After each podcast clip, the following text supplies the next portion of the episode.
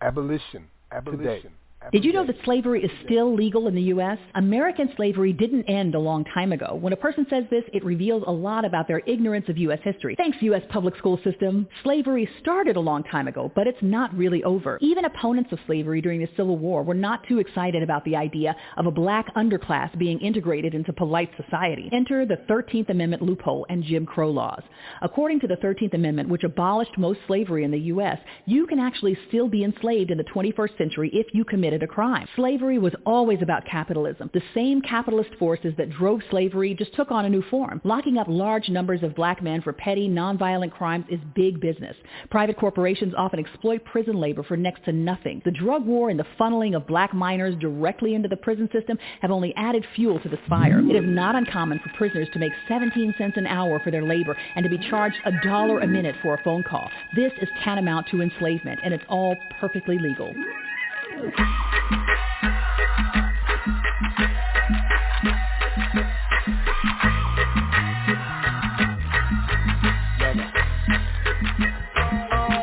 calling, and sit you know. Meeting up and meeting, each other them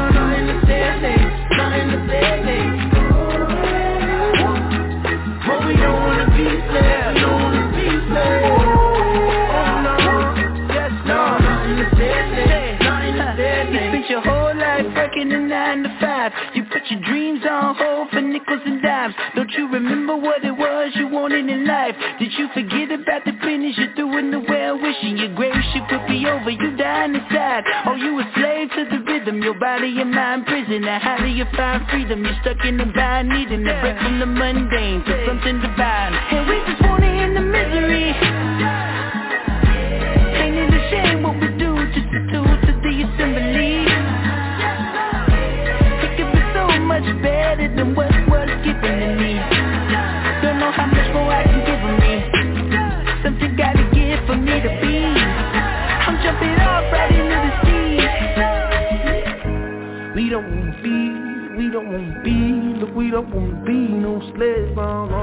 We don't want be, we don't want be, look we don't want be no slaves, mama. Uh-huh. We don't want be, we don't want be, look we don't want be no slaves, mama. Uh-huh. We don't want be, we don't want be, look we don't want be no slaves, mama. Uh-huh. Abolition, abolition, abolition. abolition.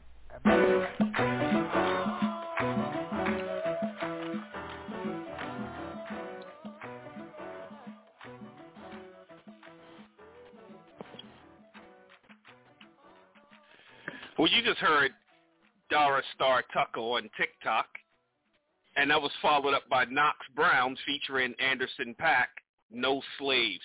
Peace and welcome to Abolition Today, a weekly syndicated online radio program with a specific focus on modern slavery as it is practiced through the 13th Amendment of the U.S. Constitution and by for-profit prisons worldwide. We air live every Sunday at 7 p.m. Eastern, 6 Central, 5 Mountain, and 4 Pacific. Live streams and archived podcasts are available at abolitiontoday.org and on all major streaming platforms and also now on Amazon Music. My name is Yusuf Hassan. I'm joined as always by my co-host, Max Parthas. Peace, Max. Peace, Yusuf. I'm here at the Paul Cuffey Abolitionist Center in Sumter, South Carolina, ready to kick ass and take names. Here we go. Here we go. so we've been away for a couple of weeks, but during that time we replayed our reading of the Frederick of Frederick Douglass's speech. I denounced the so-called emancipation as a stupendous fraud in its entirety. You know, uh, and checking the stats on those two episodes, we see many of our listeners tuned in, so we're very grateful for that. Thank you for tuning in during our time away. And in our last live episode in advance of the May 5th press conference in Baton Rouge, Louisiana for HB 211, uh, as well as our attendance at the Ballot Initiative Strategy Center's 25th anniversary in Las Vegas, we were joined by Jamelia Land and Curtis Davis. And then on May 9th, 2023 Arguments and Testimony on HB 211, the Slavery Abolition Bill in Louisiana was held. Tonight's must-hear episode exposes pro-slavery legislators in the Deep South. We're going to play clips of all the testimony in a deep dive to hear with your own ears the thoughts, concerns, and priorities of elected officials in regard to a simple question. Do we want the globally illegal activities of slavery and involuntary servitude embedded in the state constitution? What you will hear will blow your mind. This is a special extended broadcast beginning at 7 p.m. Eastern, and we're going to end somewhere around 10 p.m. The first two hours will be a live stream. The last hour can only be heard by calling in at 515-605-9800. 1-4. And in the history of abolition today, we've only had one extended episode. That tells you the impact and importance of this information. You'll hear it exclusively on Abolition Today. We'll be joined for commentary by lead organizer of Decarcerate Louisiana, Curtis Davis. As always, we'll bring the words of our abolitionist ancestors back to life for a new generation.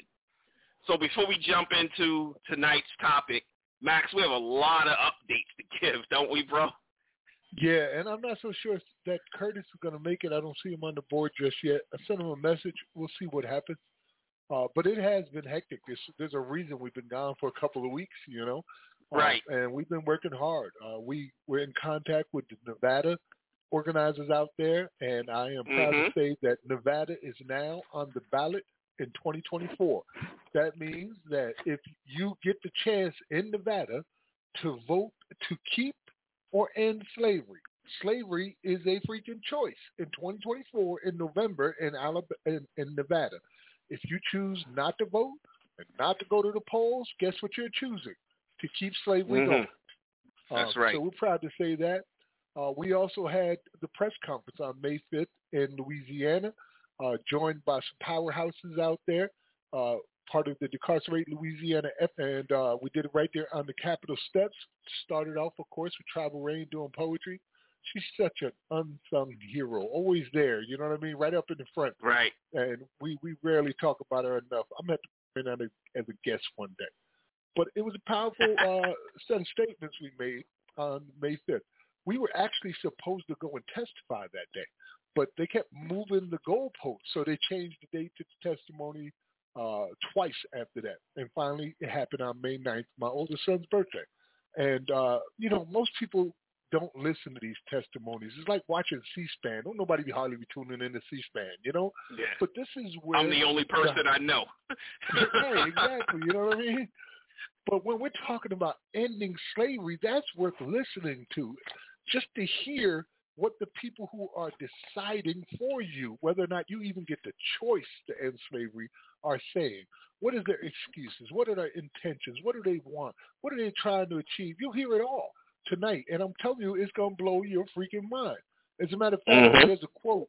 I was looking for a comparison of this from the antebellum period where they were arguing over whether or not to have this exception clause and what it would be about. But I did find something in regards to the Senate debate on the Breckinridge bill for the government of Louisiana from 1804. And in those hearings, this is what uh, Louisiana Representative Jackson said.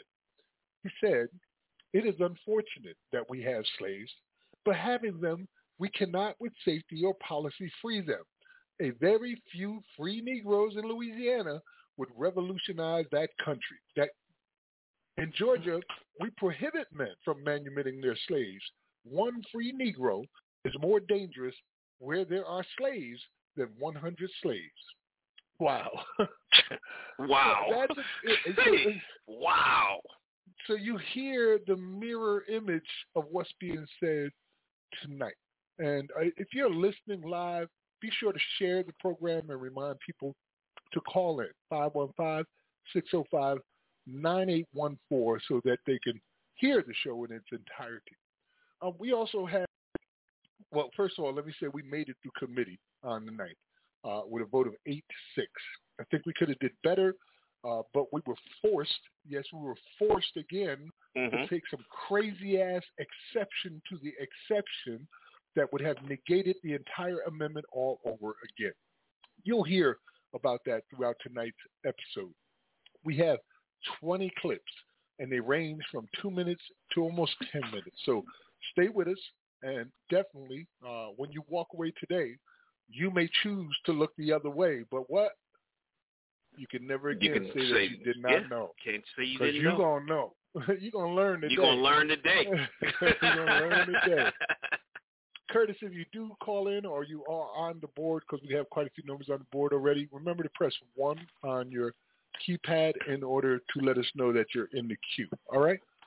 Um, Yusuf, what do you want to say about our trip this past couple weeks?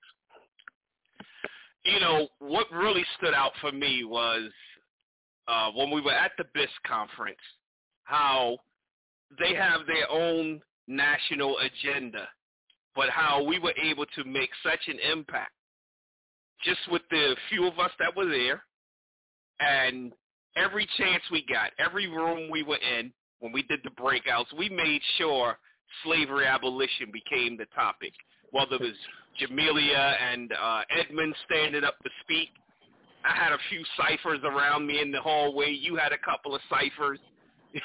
you know, and it, it, it, the funny part was whenever they were speaking, they were running down a list of like, these are the agendas we want to have. Every time they said something, you would say, and slavery and slavery because you kept waiting for them, yeah, to, uh-huh. to add in and slavery, and then just the the time that we all had to just chill amongst each other. You know, you, uh, you, uh, Jamelia, uh, Tribal. We had uh, Alex and Shanae from uh, from Bakersfield, California, and then we had Edmund come over, and we met Marcus out of Nevada. It was great meeting him. Great meeting Darn Nathan from uh, Tennessee, as well as uh, Theta. Uh, so it was the first chance that you know so many of us got to either meet each other or just be able to hang out with each other, you know, and and relax. We had some great food the entire week. it's been a long time since I ate that well. I, well, you eat that well every day. We, we're not going to go there, but it was just great having that opportunity, and then the fact that so many people, I believe, are gonna that walked away with this seed planted in their heads about slavery abolition.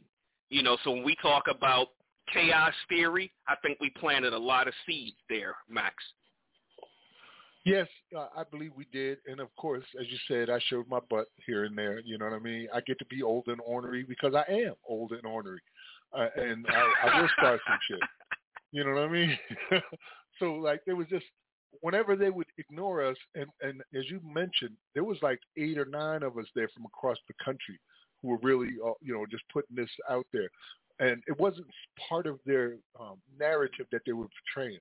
And we made sure it got to be part of their narrative that they would talk about. As you said, I was being loud while they were speaking, listening to all these things that are ballot initiatives which were important to them, but nothing about slavery abolition.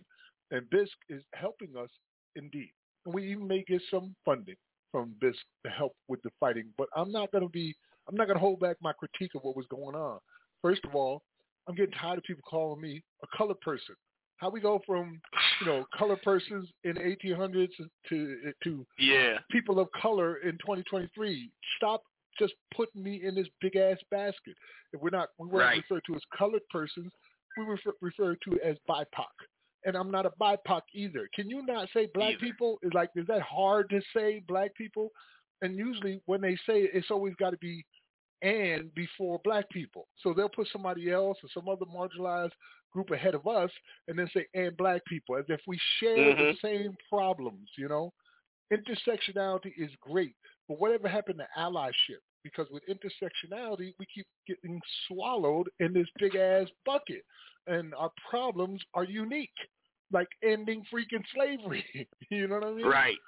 So I was I was bothered by that during my period there, and I was also uh, bothered by the fact that this is about ballot initiatives, and we have been involved in a couple of dozen of them with seven states changing their freaking constitution.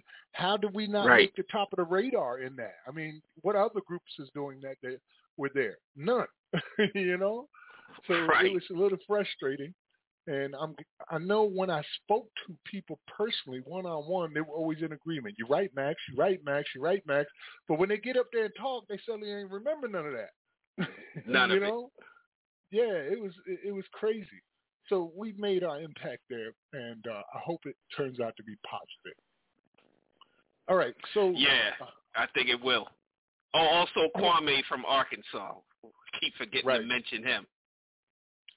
Yeah, we made a lot of connections. I, I talked to one sister. I was like, and she's a leader in this community, and she was talking about abolition. And you know, we had just done the episode "The Blind Man and the Elephant," So we know when people say abolition, they don't necessarily mean slavery abolition. They're just trying to throw it all together.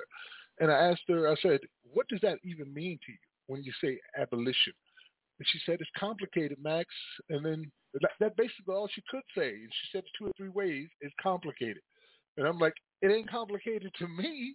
I know exactly what kind of abolition I'm talking about, slavery abolition, because slavery is still legal.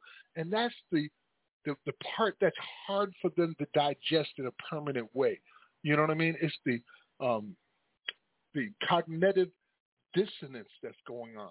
It's what you mm-hmm. thought mm-hmm. versus what you're hearing, and it doesn't click, and so you go with what's comfortable. Um, and that's got to stop too. When I receive new information, I am likely to change my mind. I don't know what y'all do, but when new information comes in, I have to rearrange what I understood because I got new information. And I think that's how everybody is supposed to do it, right? Right. All right. You want to go ahead and get this party started? Yeah, man. All right. So, so we're gonna from the very. Oh no, you bring it in. Yeah, you bring it in. Go ahead. From the very beginning, you'll hear the cunning and preparation.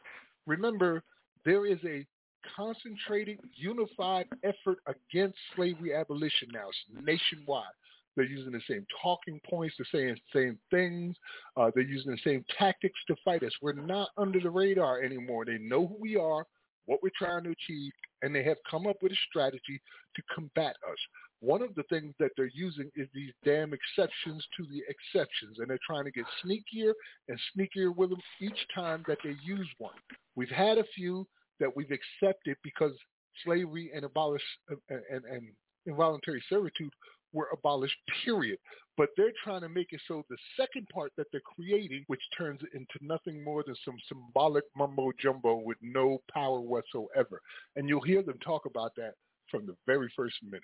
So here we are, part one of 20, with Representative Edmund Jordan and Representative Miller on HB 211, the May 9th committee in Louisiana. Abolition. Abolition. Today. Abolition. All right. Uh, next up, House Bill 2, House Bill 211. Representative Jordan.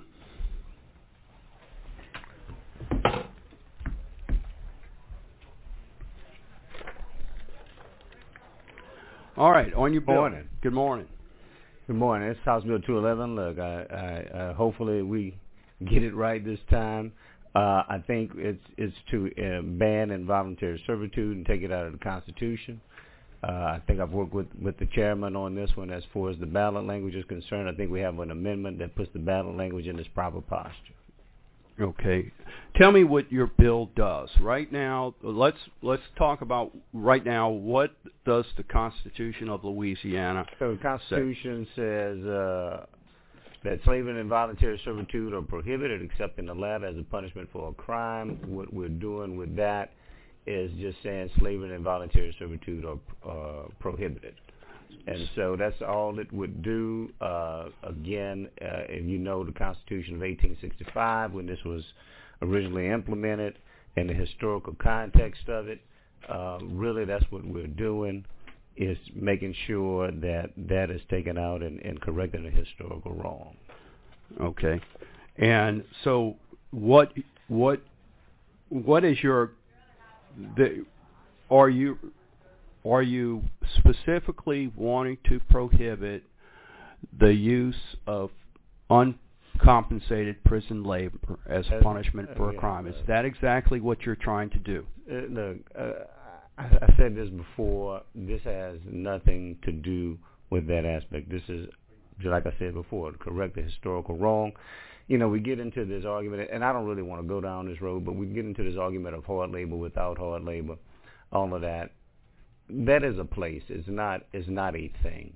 And so we've got over 70% of our DOC prisoners that are in parish prisons right now. So from that perspective, um, even if you took that route, if you wanted to go down that road, which I do not, but you would be talking about 30% of the population at most. So what we're trying to do is people look at this. Uh, Louisiana already has a, a history associated with it. Um, I think it's bad for business. I've spoken to people with some area chambers who have said that uh, Louisiana, having somewhat of its historical reputation, has at times, not not every time, so I don't want to say that, but at times, questions have come up and have made it uh, difficult to see if we are uh, accepting of others. And I think by doing this, we send a message that, that we are and we're trying to change some of our historical wrongs and we're trying to look toward the future. So I think this is an economic development issue as well. Well, and and I just you know, you know, looking at the bill, I know the one-liner is not the bill, uh, but you would, you know, because what it says, constitutional amendment, constitutional amendment prohibits slavery and involuntary servitude. Would you concede that slavery is prohibited in Louisiana under our Constitution? Slavery is prohibited in the language. It is prohibited in the Constitution of Louisiana. Okay. However, that being said, I will tell you that there's a DOJ report that came out in 2023 that says that Louisiana is holding incarcerated people. 25% of the incarcerated population is being held at least 90 days past their release date, and over 60% are being held 60 days past their release date. So would, would this would this amendment change? That change, change that's that. illegal now. Correct? It is. I agree. All right, you. and it's probably unconstitutional now. So I agree with you. So this won't change that. Will correct? not. Okay. Will not. All right. And so so so one of the amendments. Uh, so we can we have the uh, amendment. Let's take that up. Uh, Amendment Set 805. Uh, Ms. Pirtle, could you uh, talk about that amendment set? Um, yes, Mr. Chairman. Uh, members of the committee, this is Amendment Set 805. It's public and has been distributed to you. On page 2, delete lines 5 and 6, which is the ballot language, in their entirety, and insert the following. Do you support an amendment to prohibit the use of involuntary servitude as punishment for a crime? All right. Amends Article 1, Section 3. Okay. Any any questions on that amendment? Any objections to the adoption of that amendment? Seeing none, that amendment is adopted. Abolition. Abolition. Today. Abolition. Today. Abolition. Abolition. So that was the first section of HB 211 before the Louisiana state legislature on May 9th. And you heard Representative Edmund Jordan and Representative Gregory Miller He's a Republican out of the 56th district in Louisiana. So Max, uh, what do you want to point out from that one? Um, as I said from the very beginning, they had an amendment in hand, but they were very right. clear. They wanted Jordan to be very clear about one thing: Do you want to ban involuntary servitude? They mentioned it multiple times. Uh, are you serious that this is what you want is to prohibit uncompensated labor. And Jordan explained to them, you know, hard labor, which is one of uh, Louisiana is one of two states that sends people to hard labor. Others Arkansas, and he's saying, well, that's a place more than a thing. Whether you send to a parish or to one of the prisons, and it really only affects 30% of the population as to whether or not they get the choice to work. Um, but they were very clear what they wanted them to do, and and I'm not so sure that the state of Louisiana's constitution actually abolishes slavery from the very beginning. And this is why he asked Jordan, would you concede that slavery is prohibited in Louisiana because of the language of their already existing constitution. Nobody pulled up any of the arguments that came when that language was put in there so that we can see what the intent was. They expect you right. to go by what they're saying. And what it says is slavery and involuntary servitude. Now that sounds like a package deal to me, right? Slavery and involuntary right. servitude are prohibited, comma, except in the latter case as punishment for crime. Now considering that these exception clauses usually were a package deal with slavery and involuntary servitude, I wouldn't necessarily cede without seeing the testimony of the senators at the time that they did not include slavery in that. In the latter case, slavery and involuntary servitude as a punishment for crime. And then it finished off with them throwing in their First Amendment of three throughout this evening. Right. And, you know, it's like some things I want to say, but I don't want to put the cart before the horse.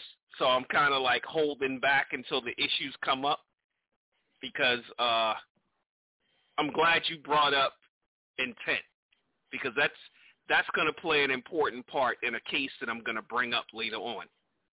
You know, because and it, and it explained further what I was saying when we had our meeting last week when we had the uh, network meeting, and I mentioned the case because intent is everything, and you can tell intent by what comes after. You know, we always talk about we can tell with the intent of the 13th Amendment because of what happened afterwards. We saw that they went straight into convict leasing and everything that came after that. So we know the intent of the 13th Amendment because of how they practice it. So we're hearing their intent already just in this first clip. We got 19 more to go. Well, this is just the right. first one, and they've already laid out their intent. So, were, and, uh, they're going to be very ahead, much uh, they're going to be in, uh, very much including intent later against Jordan and us. Uh, but for them, they're not going to talk about intent. hey, remember, uh, if you have a question or comment, to press one on your keypad. And please keep your questions and comments as brief and concise as you can so that we can get all of these clips today. These are must hear. Uh, welcome to 1850 via 2023. That's where you're at right now. yeah, yeah. It sounds like you know, you know, it gets to a point where I'm starting to feel Edmund Jordan was feeling what Charles Sumner was beginning to feel when he was on the congressional floor in uh, South Carolina. Right. All right. Well, yeah, I said, if it went on any further, they probably would have started beating on him. But let's go ahead and get in part two. Um, we're going to bring in one of those devils we talk about because this is the testimony of angels and devils. Uh, and that one would be Representative Seabaugh. Uh, he's the oh, man yeah. who stood against us last time. He's the one standing against us now. And you need to listen to what this man says very carefully. There's no shame in his game. We want that free labor. You ain't going to take that away from us. And also, you're not going to, you know, we have all of these statues in the place, which are illegal, by the way. We're not going to change any of that for this. I mean, he really goes in deep. So this is part two of 20, Representative Jordan and Representative Seaball, who insults Jordan to his face. This is HB 211, May 9th Committee. You're listening to Abolition Today. We'll be right back after this. Abolition. Abolition. Today. Abolition. All right. Thank you. All right. Um, back on the bill, uh, Representative Seaball for a question. Thank you. Thank you, Mr. Chairman. Representative Jordan, we've, we've discussed this bill several times. And uh, first, first or second time, I can't remember which time it came up, um, I questioned you in this committee about whether this bill dealt with forced labor of convicts in prisons, if, if we were going to outlaw forcing convicted people to work. And I believe you indicated that that's not what the bill was attempting to do, that it, you were just simply trying to uh, cor- correct a historical wrong. Hold on, let me think. Okay. And last year when it was on the ballot, all of the ad campaigns in favor of voting for the amendment dealt with forced labor in prison system.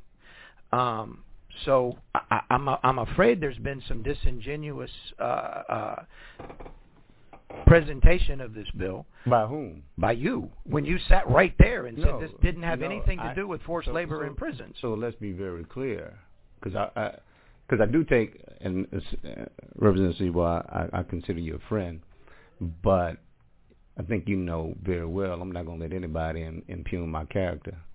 So when you say disingenuous by me, are you saying that I was in some way related to the ads? Are you saying that some way that I went on the radio and said that it, for, it dealt with forced labor? Because if you ever heard one of my interviews on the radio that I did, when people asked me about that issue, I was consistent with what I told you here in the committee. But evidently, you may not have heard that. Now I don't know that I did hear your interview. did you hear, hear me on ad. a voice with an ad? Was my voice on the ad saying that this had something to do that with voice? That doesn't mean that's not what the bill's about. That's no, what it was about no, last year, and that's what it's about no, this year. No, it's not about that. And I'm the author of the bill, and so when you telling me what somebody did in an ad, I'm not responsible for a third party or whatever else somebody says. I'm telling you from my perspective what it is. And so when you're saying that I, you didn't say that they were disingenuous. You said that I. No, I think dis- they were honest let me ask you, what you is the effect? I was disingenuous. What is the effect of this bill? If it passes, what is the practical effect in law if this the bill passes? The practical effect of this bill is that you send out to, to, to other people throughout the country that we are open for business, that we are here to cure historical wrongs. That's all this does. Again, this uh, this whole thing about this labor under under the criminal code forced labor or hard labor, because because we don't use the term forced labor. We say hard labor, with hard labor, without hard labor. With hard labor means that you can be sentenced to a DOC facility, Angola, Hunt, St. Gabriel, what have you. With or without hard labor means that you can be sent to a state correctional facility, the ones I just named, or you can go to a parish prison. The truth of the matter is this. 70% of the people that are sentenced with hard labor are not serving in a DOC facility. They're serving time in a parish prison, which would be the equivalent of being of serving with or without hard labor. Without hard labor, actually, because that's what it'd be at the parish prison. So we're talking this this whole thing, and and that's that's that's, this was so sort of crazy about this thing in my mind, even if I accepted your argument. And even if I accepted whoever is making this argument about the hard labor issue, we're talking about affecting 30% of the people at most, of the incarcerated population at most. So it's not, it's really not about that from my perspective at all, because even if it had an effect, even if you want to take, which I don't take that position, and I don't concede that position, but even if you took that position, it would, it was, it would affect a, a, a minority of the incarcerated population. But again, if we look at the ballot language, I think back to Representative Miller's point, the ballot language does not deal with, with say, slavery. And even if you wanted to, I, mean, I can make the same argument about the people who said ads about slavery.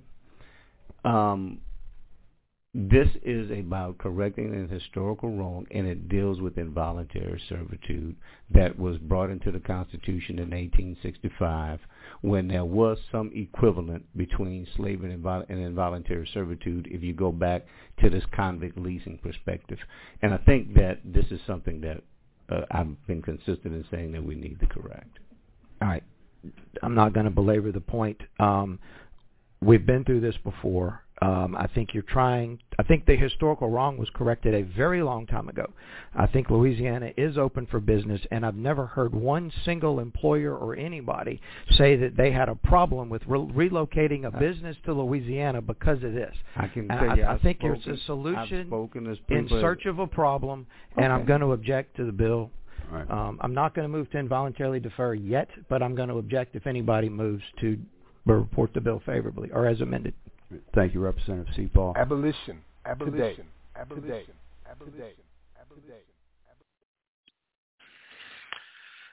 So that was clip number two, Representative Edmund Jordan and Representative Alan Seabaugh out of the 5th District. And he made it clear where he wanted to go. That, you know, it's all about this labor, this, this ability to still remain – having forced labor. And he took a couple of punches at Edmund Jordan, and he kind of made Edmund Jordan cower in a corner, Max. Um, something like that, yeah. Something disrespected the man to to his face, uh, and that right. was the point where Edmund Jordan started distant distancing himself from the narratives that had been put out by various organizations you know, our federal amendment people concentrate primarily on prison labor, forced labor. So there were a lot of ads. The If Not For Me campaign, for example, which gave stories right. of people being forced through labor in prisons. But from the Abolish Slavery National Network, we're much more holistic and down right to the point of it. Slavery and involuntary servitude are illegal. They're crimes against humanity. Crimes against humanity. Which, are included in international treaties signed by nations all over the world, including the United States. And for example, the Declaration of Human Rights in Article 4 does not allow for exceptions in America. Slavery in all forms and involuntary servitude shall, be prohibited. The same thing except except for prisoners duly convicted. Uh, so this is something that Seabaugh is fighting to have. All of them who are on this side, this is what they're really digging in on. You're going to take away our involuntary servitude? You mean we're not going to be able to force people to work? When do you want to force them to work? When their mother died? That day, the day the mother died, you want to force them to work? How about the day they break a leg? You want to force them to work that day? How about the day that they're dying of cancer? Is that the day you want to force them? When is it you want them to be forced to work? When can they say no today is not the day I'm going into your field to pick cotton. What point is that allowed? Um, because from what they're saying, there is no exception, just like there's no safety, no OSHA, uh, no rights, no days off, no babysitter problems, as they said in the commercial that we played on air. Right. All of that. And this is what they're advocating to have, to keep an illegal act in the Constitution as is. So forced labor, they were digging into that. Um, you know, are you saying you're going to stop forced labor? And when he got into calling uh, Jordan a liar, that riled Jordan up. I wish the fact that they were fighting to keep slavery riled him up as much. Um, and he also, as I said, tried to distance himself from the whole narrative, either of them.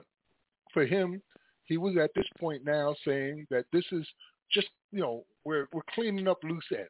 That's what we do. We're just cleaning up some loose ends historically, and it's good for business. So people won't have to hear any more of Tre- Trevor Noah's campaigns talking about how we're a slave state. you know what I mean? Right. Like we, are not going to embarrass ourselves anymore. Let's just get this thing through it. Uh, so I, I, felt a little bit of some kind of way because I've had long talks with the man, and he knows our position. Um, but we're not the federal effort either. So sometimes we rub against each other with that. We're always telling them, look, stop focusing primarily on prison labor because slavery is so much more than just forced labor. Uh, and you'll hear that throughout the night. Uh, well, we understand why they. Oh, go ahead, Max. He said he considered the man a friend, and then the friend stuck him right in his back. Isn't right. that something?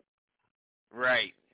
You know, we understand why they focus so much on the labor aspect. It's because of how much money their prison enterprises makes every year. You know, so that's that's what they care about. You know, they don't care about. Although he brought it up for the first time, and we're going to hear it a lot about this whole hard labor situation. You know, we're going to hear a lot about hard labor, and Edmund Jordan is saying it's a place, and that's sort of what their their law says. You know, when it talks about hard labor, it says Louisiana law defines a felony as any crime for which a defendant may be sentenced to, a, to death or imprisonment at hard labor, which means incarceration in state prison. That's what it says on paper, but at hard labor means they need you out there plowing them fields. That's what it really means. It doesn't have anything to do with a place of where you go. They may say that on paper, but we know looking at all of their statistics you know, all of the things that go on, all the crops that they have, all the different garment businesses and cattle businesses and agricultural businesses and raw material businesses that they have in Louisiana uh, Department of Corrections. When they say hard labor, they need you out there making that money. That's what they're talking about. And that's why they're fighting so hard for it, Max. Yes. Um, you know, Friday, I won. Uh, I, I, I was an honoree, my wife and I both, uh, for a Human Rights Award in Atlanta, Georgia. The Future is X Award from X Media and uh, Brother uh, Palmetto Star uh, of Two TV. Um, and, you know, it was great receiving uh, this honor, great honor, and comparing our, our work to what Malcolm X did, had done. And, you know, Malcolm said, the future belongs to those who prepare for it today. You hearing mm-hmm. this today is your preparation for the future. You got to know where we're at before you know where we're going. And most don't even know where we're at. We're in 1850, people. this is a man openly advocating for involuntary servitude, forced labor, right now in 2021, and not backing down from it at all. At all. Yes. At, at all. all. All right. So let's go ahead and unless you got some more for part two, we'll get into part three. we're only on part three. yes, that's okay. Trying to keep it moving. Let's get right, it, so man. Let's get it. Next, you're going to hear Representative Jordan, Representative Carter, and Representative Nelson on HB 211, May 9th Committee in Baton Rouge, Louisiana. You're listening to Abolition Today with Max Parthas and Yusuf Hassan. We'll be right back after this. Abolition. Abolition. Today. Abolition. Representative Wilford Carter. I thought we just had, a, thank you, Mr. Chairman, an amendment put on this bill. We did. Dealing with involuntary and park correction. I thought that was the amendment said. Yes. The bill, the Article 1 pretty much deal with bills of rights of the people, you know, it talks about all kinds of rights and certainly the, the, the right to a fair trial, you know, right to due process, all that kind of stuff. And and I think they got about last time I looked, by maybe 22 sections, whatever it is, but different rights. And this would be one of the rights uh, that would be protected from slavery. That's basically what the bill is doing.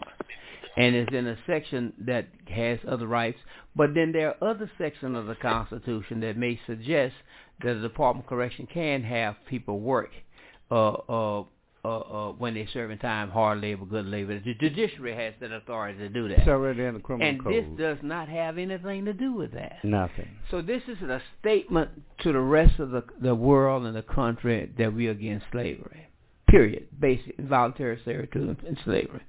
And so there can be some confusions in the Constitution when you read the whole Constitution, when you when you understand that the purpose of the the the, the, the uh, hard labor and lack of hard labor is in the judiciary section of the Constitution, give the judge the authority to do that.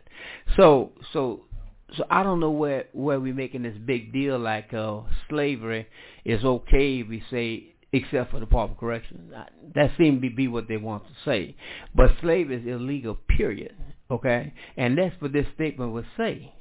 And and so I think I think uh, I remember when the, last year the uh, uh folks were confused about that because it had that excessive amount of form correction. Right. And and uh, that's probably why, why it didn't pass. You know, but I think this was a good statement. I thank you for the bill. And I don't know why folks get so sensitive to us saying slavery is, is prohibited. And why would have a problem with that? Here, 2023, you know, uh, like like it's gonna keep somebody from doing hard labor. It's not gonna keep anybody from doing hard labor, okay? Because that's expressly dealt with in another part of the Constitution. That's all I have to say. Thank you, Representative Carter. Thank you, Representative Carter. Representative Nelson. Representative Jordan. So last year I kind of helped trying to get the bill out right? And we used, I think Utah's language is what we modeled what our what we did last year, and so I've kind of been researching it a little bit, um, just to see. I think some of the problems that we raised and have been raised in the past was will this impact you know incarcerated people and their ability to work and just in looking at it, it seems like states have kind of taken different approaches to including language that exempts that or does not. I mean, not from a you know forced labor perspective, but Tennessee has different language. Tennessee has um, different language. You're right, and some other states do. The the, the problem, um, what we didn't have, and, and and the problem occurred with the Utah amendment. Utah's constitution said something differently uh, from the start, and so by adopting, just kind of putting their language on top of ours, I think it it, it had some unintended consequences. And I know that wasn't your um, that wasn't your desire or goal, but but that ultimately was was the problem. We took their language, but their constitution started with something different, and so than ours. And so by just adding that in, it it sort of mucked it up a little bit. So have you looked at Alabama? So Alabama changed it last year too. Have you seen what Alabama I, I changed? I saw Tennessee's, but I did not see Alabama. So it looks to me like Alabama just did exactly what your bill did. Is it just says slavery and involuntary servitude are prohibited, straight up. And that's um, what I'd like to do. Um, I I don't know. Have you heard of anything in Alabama that all the whatever negative consequences or anything coming out of it? They have. Eh, eh, well, let me say this. I didn't see their language, but I can tell you, I follow uh, civil rights laws fairly closely, and, and I can tell you, I haven't seen any litigation from Alabama related to that. So it seemed to, in looking at the Tennessee language, I think that Tennessee made an exception, or they just said nothing in this section shall prohibit an inmate from working when the inmate has been duly convicted of a crime. So it doesn't, you know, it's not involuntary servitude. I think it seems like some of the concern from some of the states is that you won't allow anyone who's incarcerated to be able to work at all, even if they want to. Are you worried about that at all, or you think that's not the intent? We no, go on the record and, and, and say we want people to be able to work in, in when they're incarcerated if they want to. I think if people want to voluntarily work, look, we see people here at the Capitol every day who uh, are incarcerated and and they're working. Um, we have work release programs. I know one as close as my parish in West Baton Rouge has a work release program, and those folks are interested in working. So I don't I don't see that being a, a, a, a deterrent from that at all. If people want to work, they, they should be allowed to work. Okay. Yeah, thank you. And I think that I you know I agree with you that there are some historical wrongs that I think we can right by rewriting this section of the Constitution. I think we did it somewhat last year. Maybe this is a better approach. Maybe we'll get a you know better success this year. But thank you for bringing this bill. Appreciate it. Thank you. Thank you, Representative Nelson. Abolition. Abolition. Today. Abolition. Today. Abolition. Today. Abolition. Welcome back to Abolition Today. AbolitionToday.org.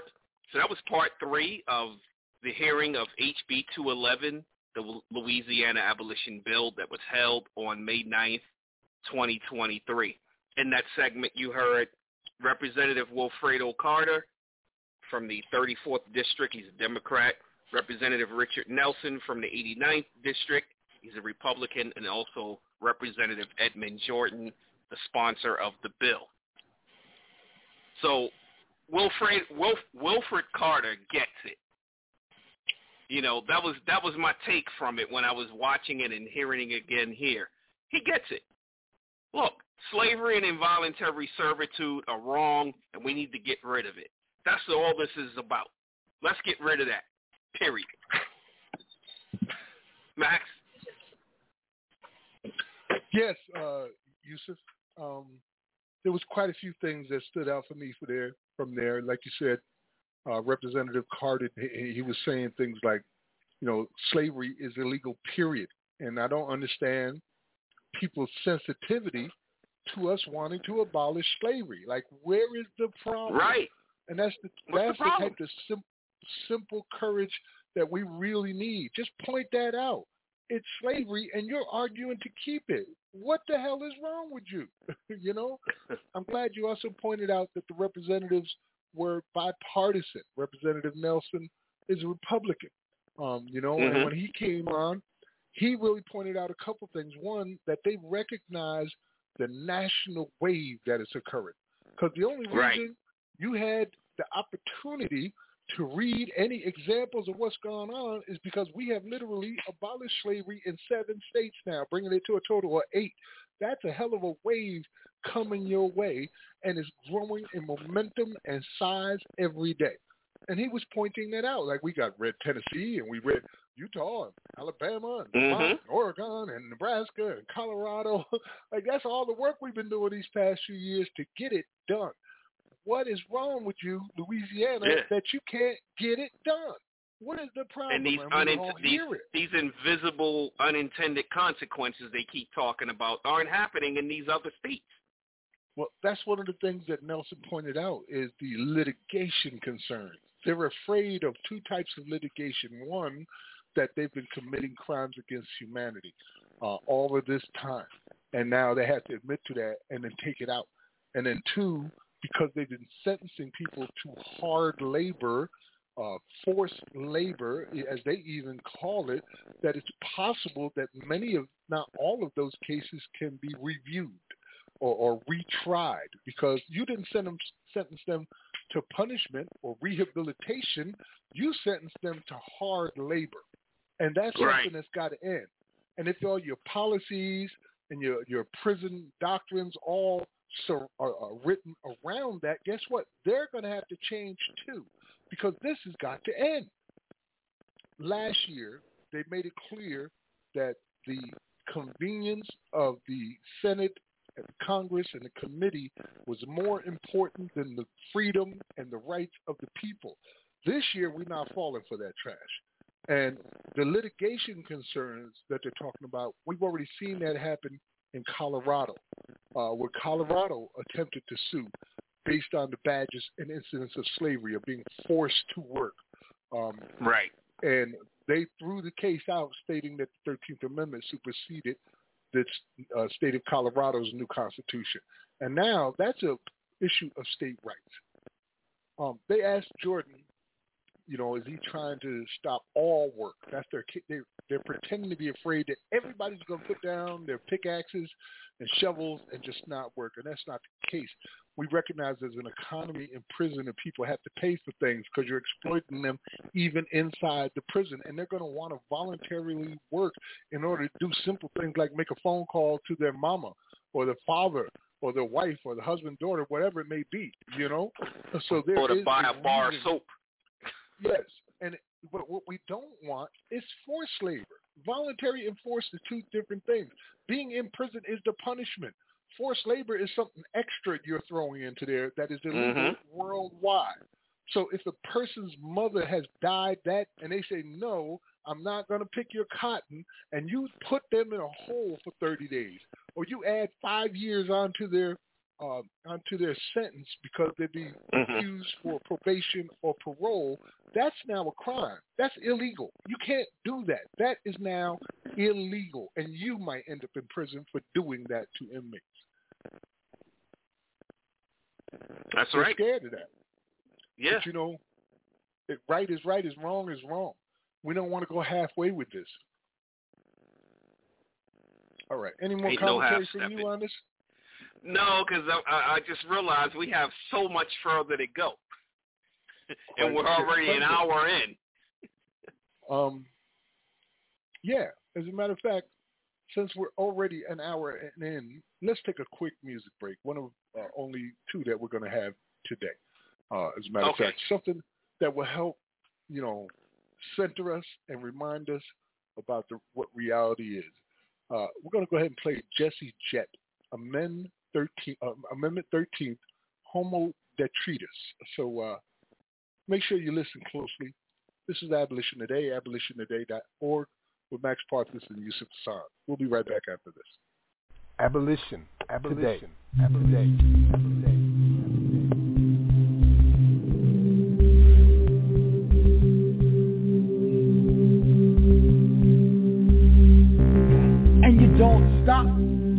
Push through and you don't stop. Broken and bruised, you don't stop. Coughing up fluid, you don't stop. Alright, fresh from the mines that brought you King Midas. Sign at the times, call me Homo detritus. Karma's a beast and its fleas make a plague look childish. Are we home of the brave or the best or the brightest? None of the above, and my answer's as final as one wrong look at one of Brooklyn's finest. Now Barack was a real class act, fed to The Hague so stylish Where he could perch on a warlord's throne Made a little-known Middle East drone violent Buddy, they were logging mileage While you and your smartphone were both on silent Too busy hailing Barack as a well-spoken token the prejudice was dead and America woken up When all along our bigotry was thriving In a rising red vitriolic tide so thick that it is binding Like a contract of slavery they gave us in writing Pull amendments that lay on their minds and then go into hiding So they can legislate slaves to a 20 cent wage if they're on the inside The road isn't long, it is wide and there's not much winding They just lead you to a lifetime of small crime Bring you back and put you in a line Doing sweatshop labor for a couple fucking dimes And you can spend your whole life here being beaten by a staff of steroid gym rat white nationals do it all for Nike, buddy. Do it for the capital. Do it for the guards so they'll treat you like an animal. Do it when you're sick or you're sore cause you have to. Do it so the prison shareholders can roll in their dough and remodel their bathrooms with walk-in showers that might be a little bit bigger than the cell where you spend 20 hours of your 24, maybe more. They don't count it anymore. They just need you well enough to move a product out the door. They just got a marble countertop and on tile floors. Heated bucket seats on a bidet that you help them afford but they won't lift a finger if your warden goes overboard and makes your common area an unspoken COVID ward. Lets you intermingle like he hadn't really done before. Now there's a lot of pits dug up in the yard all numbered and he still won't tell you what the number's for. But it's gotta be a warning. Probably the kind that you might need thunder for When the realization strikes they've been grouping you tight And restricting your time outside It won't take a genius to link it to all of the coughing that's keeping you up every night so if you can't abide slaves, I'll state the case plain A prisoner shares the same rights and your tax dollars are lining the pockets of those who ensure that the luxuries of medicine and showers are consistently denied. And you can spend eight years if you're black because you burned up a trash can, but you won't see any time if you rape when you're young and you're white. And in five years time that white racist guy gets a job as a guard where he finds a new prey to dehumanize And it's ingrained as a part of our system of justice so deeply that it's not scrutinized And if we're talking capital punishment, all of these assholes with bludgeons who call themselves justice could probably be euthanized rather than giving them 70 humans to supervise, torture, and brutalize. Sensitive positivity training can't teach you the value of human life. It's a message that's basic. Our nature is shaped it and culture is born out of breaking it down and then seeing it crucified. I feel like I'm watching every day with exponentially more lucid eyes Till I'm drooling out my cheek and down my side And my eyes are the dullest shade of overdose white When just a dose of reality hits like an overdose might It's a gross mentality that keeps this country going Makes you wonder why we're keeping it alive And we don't stop Just push through and you don't stop Coughing up fluid, you don't stop Guards gang rape you and you don't stop They take your commissary, you don't stop Your mother's being buried, you don't stop When nothing is forgiven, you don't stop When life's not living, you don't stop You just push through and you don't stop Coughing up flu you don't stop Got gangrene flu and you don't stop Broken and bruised, you don't stop They took your commissary, you don't stop Your bed is being buried, you don't stop When nothing is forgiven, you don't stop When life's not living, you don't stop You got pushed you don't stop Coughing up flu, you don't stop Abolition, abolition, abolition, abolition. That was Jesse Jet Amendment 13, Homo Detritus. And if you don't feel that, like, that's a song that it definitely gets you fired up because that's what it is. You know, no matter what's going on with you, as long as they have this slavery and involuntary servitude in the Constitution, you are not going to be able to stop. Welcome back to Abolition Today, abolitiontoday.org with Max Parthas and Yusuf Hassan. Almost forgot my own name. But uh, Max, this this is like the new favorite song, right? Uh, it's one of them. We've got a big collection of wonderful music like this, um, and that is definitely one of the hotter ones uh, for sure because he's keeping it so real. Like he, nobody says right. it like he's saying it. You know, uh, the sensitivity trainings won't teach you about you know the value of human life and this is what we're talking about, human life and freedom. Human life. You know? Uh, I see we got Brother Curtis on the line. I want to go ahead and bring him in. Uh, mm-hmm. Brother Curtis, we're going to try to keep it as simple as we can today. Today's mission is to go through the testimony and comment on what we heard. And you were the front row witness that day, the man behind a lot of the strategy. So uh, once again, welcome back to Abolition Today, Curtis Davis Decarcerate Louisiana, uh, lead organizer for the ASNN, and co-director of state operations. Hello, family. How you doing, abolition family all across America? We're making major strides thanks to the work of abolition today. Max Parthas, Yusuf Hassan, Jamila Land, Savannah Eldridge, and our team Theta from across the country, uh, Laramie. And it, it, it's just amazing to be involved with you guys. You introduced me to the queen of Benin, Benin Africa. Benin. I, yes. I, I met, yeah, Benin Africa. I right. met Frederick Douglass's um, descendants. I've met Harriet Tubman's descendants, and I feel so special. So what we have right now is an opportunity to change the state of Louisiana in a way that hasn't happened in the last 160 years. Tomorrow, we have a full House debate on whether or not the state of Louisiana will continue to be a, a slave state or go into the um, 21st century with more progress, a better future, and a, a, a better quality of life for all of our people. The biggest part, though, Max, is that the Black Caucus of the state of Louisiana, the Democratic Party, and the Republican Party all feel as though if they don't support this, this demonstrably shows that Louisiana is a racist state that does not care anything about black or brown people. They got a head start with some of this testimony here today, for sure, especially people mm-hmm. like Seabaugh, who just insisted uh, that they get the chance to work you Negroes to death. That's what we want. We want to make sure that we can punish you with hard labor.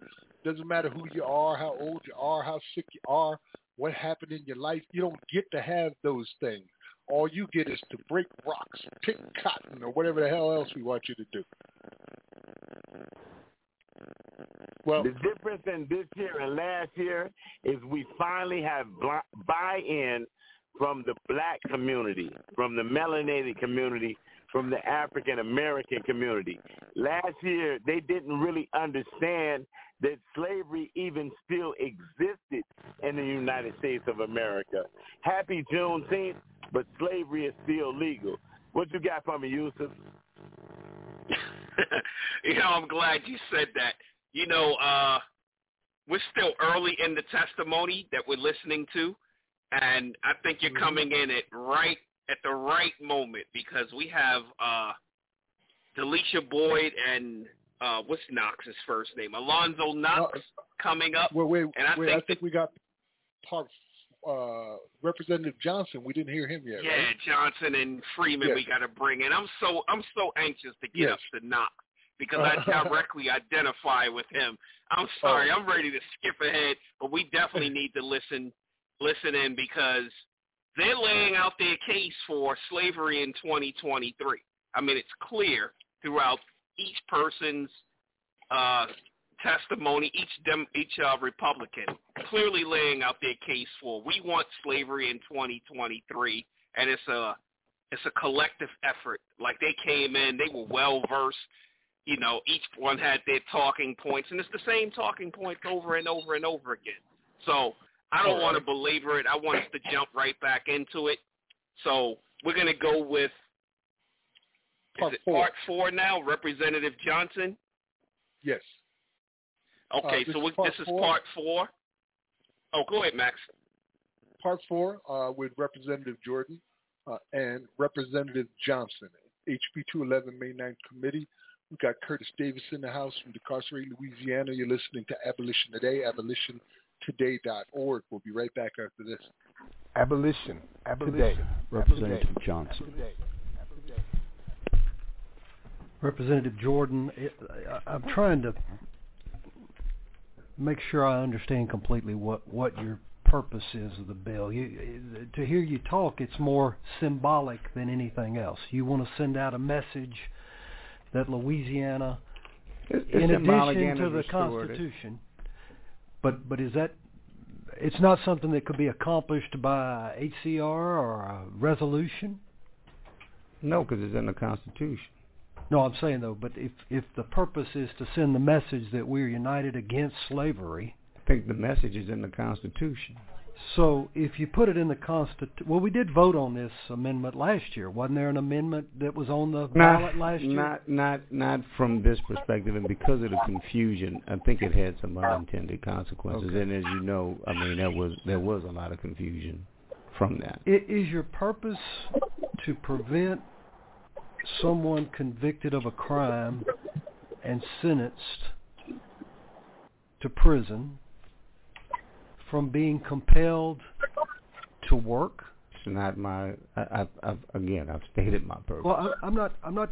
Uh, maybe I'm. I'm just trying for myself to understand. Not, so let me be. As clear. an attorney, could I look at what we're passing, or we may be passing, and may be voting on, and give an attorney a good argument that my client, who's been convicted of whatever and is at Angola or Rapides Parish DOC, does not want to have to go out and cut grass. A good argument or an argument? Well, I'm asking you. Could you oh, see say, that, a, good that, argument? No, uh, an argument. I mean, look, we make as attorneys, you know, we make arguments. But I mean, do time. you open up that that that that? I don't door? think it. I don't think that door is any more opened by passing this than it is today. So then, what does a bill really in in real life, other than symbolic and other than stating our united opposition, what legal consequences or benefits are derived from passing a constitutional there, there, there may, amendment? There may be no legal legal benefits, but I can tell you the benefits to over 35% of Louisiana's population that's African American are going to be significant. It's not it's not it's not going to be in vain or without merit or anything else. Again, you, you, you brought this to me last year, and I gave you the example. I don't want this in my constitution any more than I want my daughter to go to a school named after Robert E. Lee. I don't want that more than, than it being under anybody else that fought to keep us enslaved. And if you look at when this was brought into the Constitution, that was the exact purpose. I mean, if you look at our history and you look at the, the, the Code Noir or the what, what we call the Black Codes, right after emancipation when black people could be picked up for vagrancy just to be reincarcerated because of slave labor, this all comes from that. And you know, I know for some people they have uh, either no appreciation for it. I'm not saying that's you, Representative Johnson, or don't seem to believe that it has an effect on African American people you know, 130 years later. And I'm just here to tell you that that's inaccurate. That's wrong. Well I, well, I haven't expressed any beliefs to you. Everything I've said to you has had a question mark behind it. But and, I, but, and I, so I'm not saying it was you. I, am just I'm just following but, up. But as, but I'm trying to understand. As I mentioned to you, other than symbolic, what legal ramifications does the passage of this bill create, if any? If you tell me none, I, ju- I, then, I think I, I think I started off by saying that. Okay, so so when you say involuntary servitude, you don't include prisoners who are who are required to work or required to do uh, things as part of the, you don't consider that part of what your bill is trying to say that's wrong. No, I've said this I've said this repeatedly. You just have to be simple to me. And uh, consistently. I think I, I, I, I have tried to be. well, I'm, I'm a slow one here. I'm trying to understand. no, you're not. You're not. Uh, and look, I've tried to be as clear um, as I can be. This, uh, you know, I'm gonna say for the for the 200th time. This is about correcting historical wrongs I mean, we can bring up arguments of any type of unintended con- look I can make that for any well, bill and any argument that, that, that comes through here.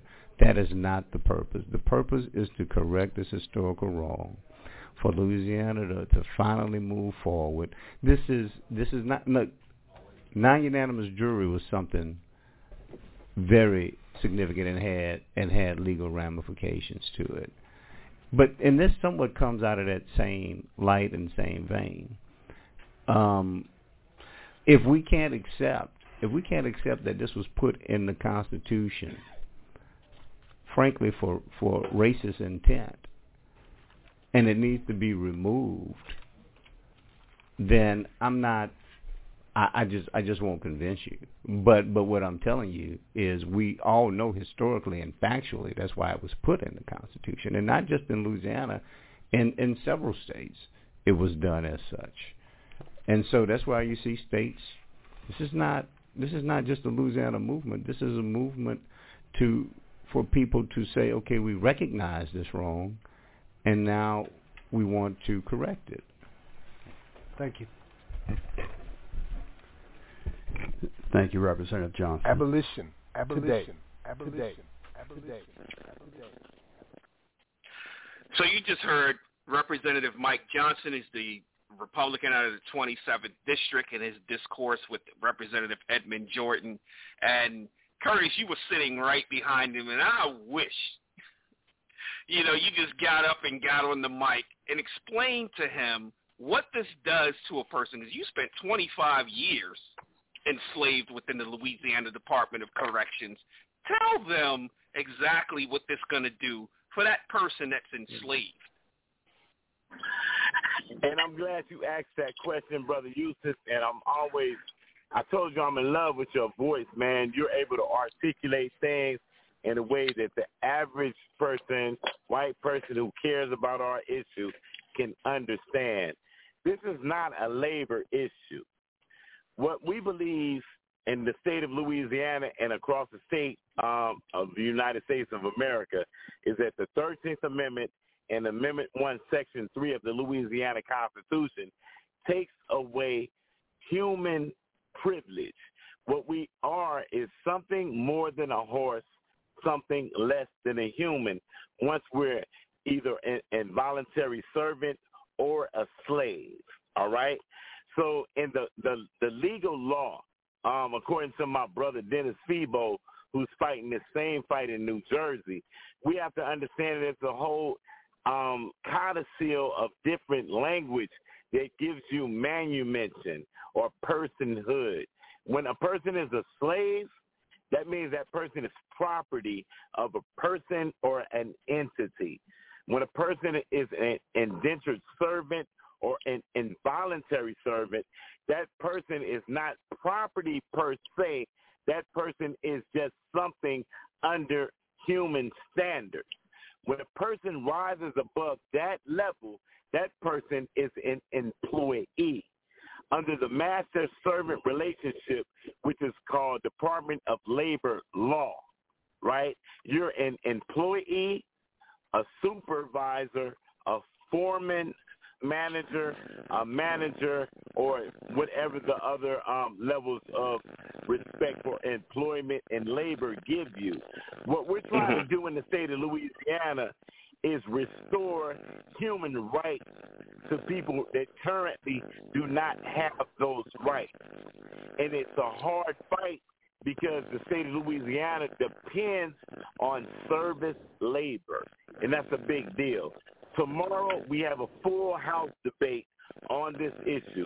The Louisiana Black Caucus has decided that they will slow down this whole legislative process if the Republican Party, who does not, who has a supermajority in the House and the Senate, a veto-proof supermajority. This is the reddest state in the United States of America.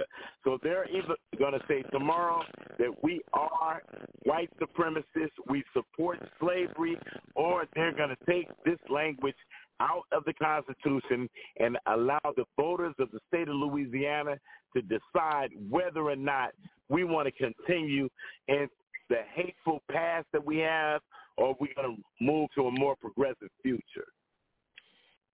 Thank you, uh, Curtis. Indeed, uh, there's a lot riding. You know what Johnson was talking. He was trying to again control the narrative. They do that all the time. And now we're talking about the deep, dark South, Louisiana, prison capital of the world, uh, where they argued this slavery argument now since the 1800s and before. And Johnson was like, "Yo, is this just symbolic? I mean, what does it actually change?" And of course, you know, Jordan is like, well, that's kind of obvious. And I said it over and over again.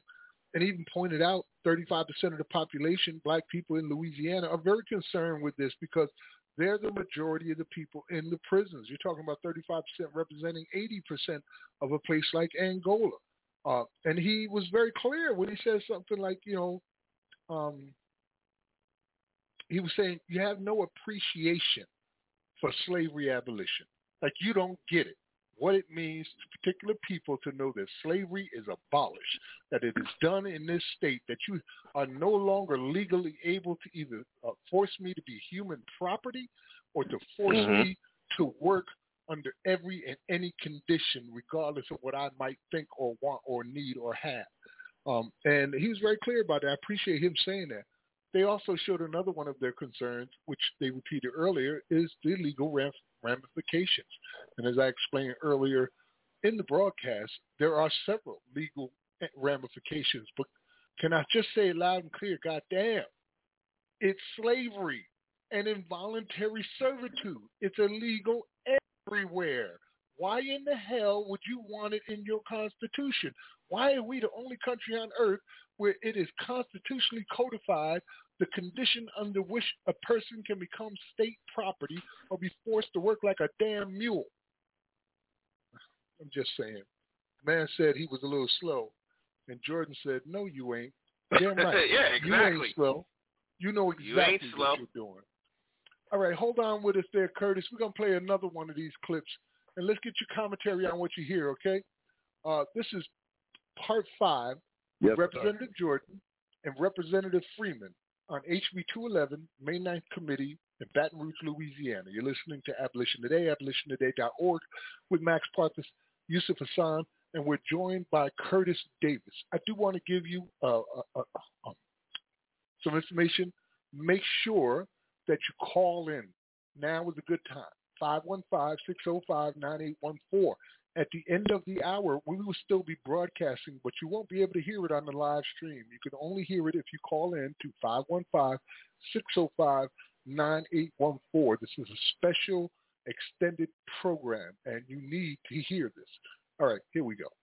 Abolition. Abolition. Today. Representative Abolition. Freeman. Today. Thank you, Mr. Chairman and Representative Jordan. I apologize for not being here in your opening. I was in the Senate. Um, Here's my question, and and I've I've read this section of the Constitution over and over and over and over again, and the last sentence seems to be the sentence that you're concentrating on. And the sentence starts out with slavery and involuntary servitude are prohibited. Let me stop right there. Mm-hmm. Is there any question what that's saying? Is there any question that it's saying slavery and involuntary servitude are prohibited in this state? If it stopped there, I think it'd be very clear. I'd agree with you. Okay.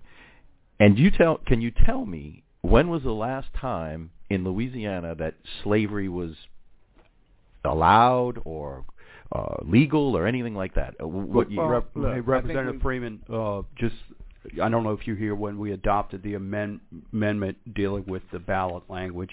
Uh, we adopted an amendment so that it just says, uh, "Do you support an amendment uh, to prohibit Involuntary Invol- servitude. I get that. Uh, uh, it, it, the punishment for crime, uh, involuntary servitude. Right. So I'm just trying to I'm just trying to understand because they because Representative Carter talked about slavery and everyone's talking about slavery. I'm just trying to understand how this how this Constitution has not prohibited slavery in its current form. Well, you said two different things. You said when is when it was legal, and I think you said when has it been allowed. Correct. All right. So again, I'm a, I'm gonna make a distinction between those two. Um, slavery is not legal. Mm-hmm. I would, again, I'd submit I agreed with you on that. When has it been allowed?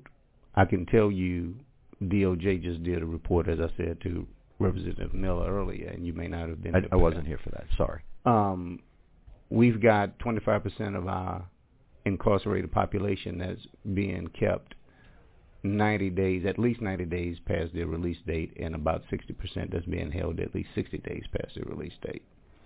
Whenever you stay beyond when your debt is due, uh, some might call that false imprisonment. Some might call that slavery. I don't know. The practical effect is, is the same at that point.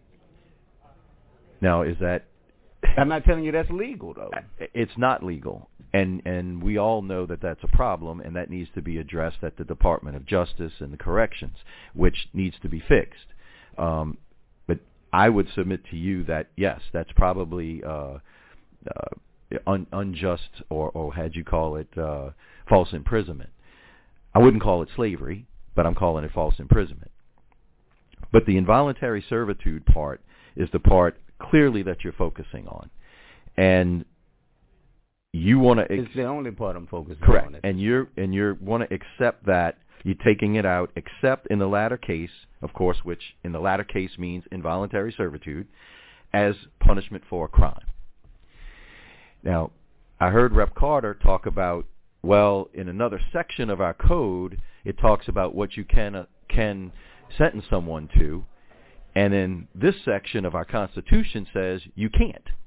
So we're going to now make our Constitution inconsistent with the part that he's talking about. And how are we going to how are we going to balance that? So let me so let me ask because I, I think you're and maybe I didn't understand your question. So I don't think that we are going to prohibit are you equating? I, I guess that's the question. Are you equating forced labor with involuntary servitude? Well, forced labor is working involuntarily for no money. So it's involuntary servitude, as far as I can tell. It's a, it's synonymous. You can call it something but, different, but it's where, synonymous. And that's, and that's where I think that's where we differ. That's where we differ. That that is not that is really not what involuntary servitude is. Involuntary servitude is more akin to slavery than it is to, to forced work. And so that is where we have a disconnect. And what I'm telling you is I don't know. To answer your question, it's not going to stop that because as Representative Carter uh, said, uh, and as Representative Nelson has pointed out, we've got other states that have prohibited this and it's not creating an issue. And secondly, we've got other places within the Constitution and the criminal code that address the issue of forced work.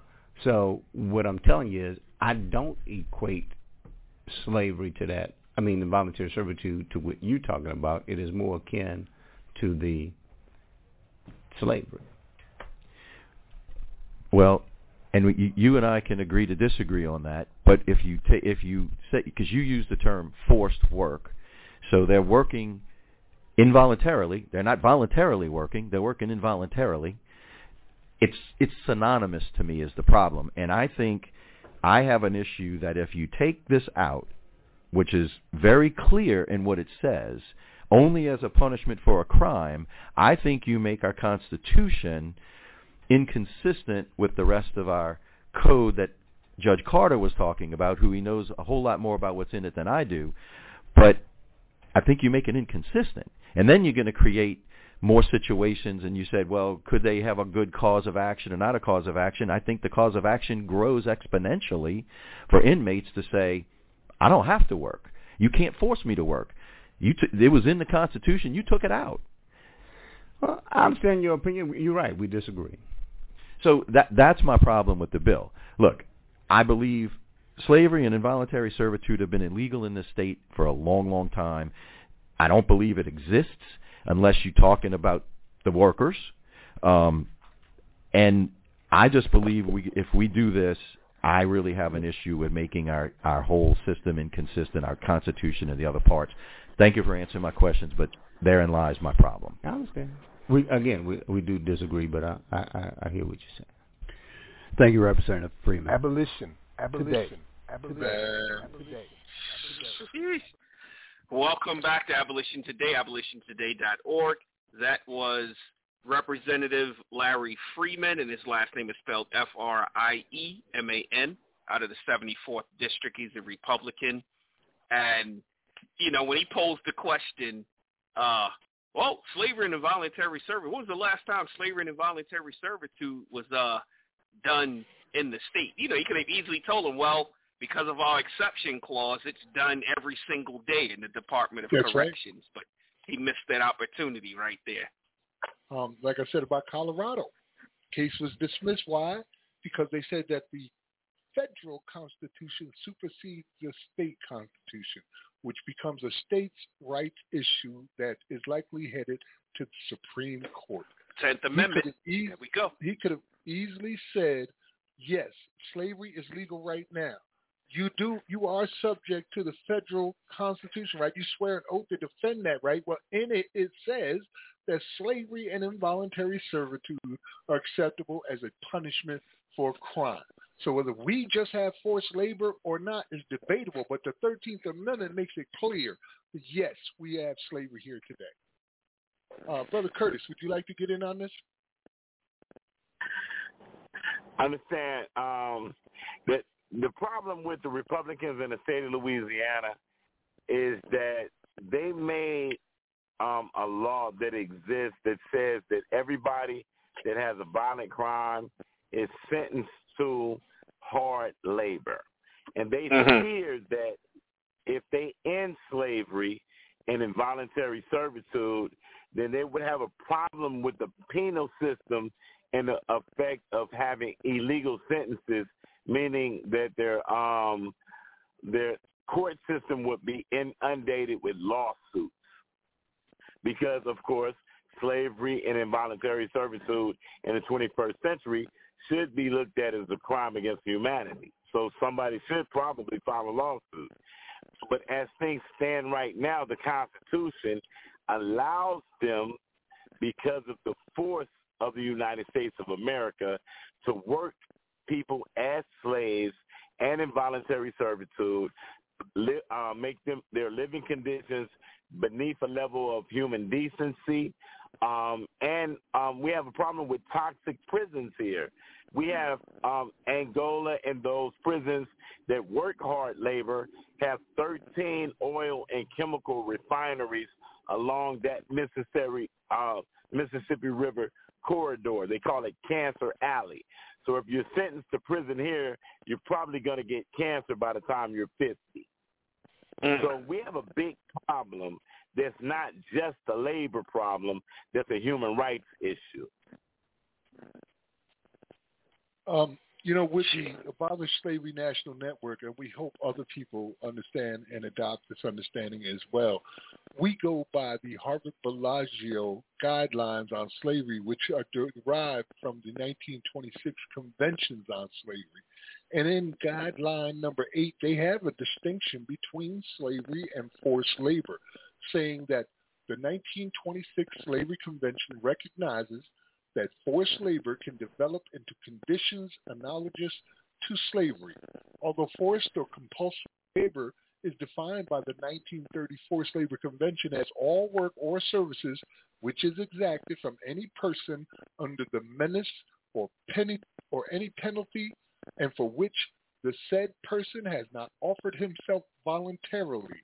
Forced labor will only amount to slavery when in substance there is the exercise of the powers attached to the rights of ownership. Okay, now where is the rights of ownership? It's right there in the 13th Amendment. By what Jordan said is happening with 25% of the people who are supposed to be released staying up to 90 days beyond their uh, sentencing as if you own their bodies now. And he called right. it, what did he call it? Uh, kidnap. He didn't call it kidnapping. What did he say? No. Uh, and uh, what is it? Uh, confinement. Uh, what did he say? Uh, wrongful imprisonment or something like that. Is a wrongful, place, not a condition. He said it was right. wrongful imprisonment, right? Uh, which is still a crime, but nonetheless, it's exercising the powers of ownership. You own these people's body. You decide when they go and when they don't go.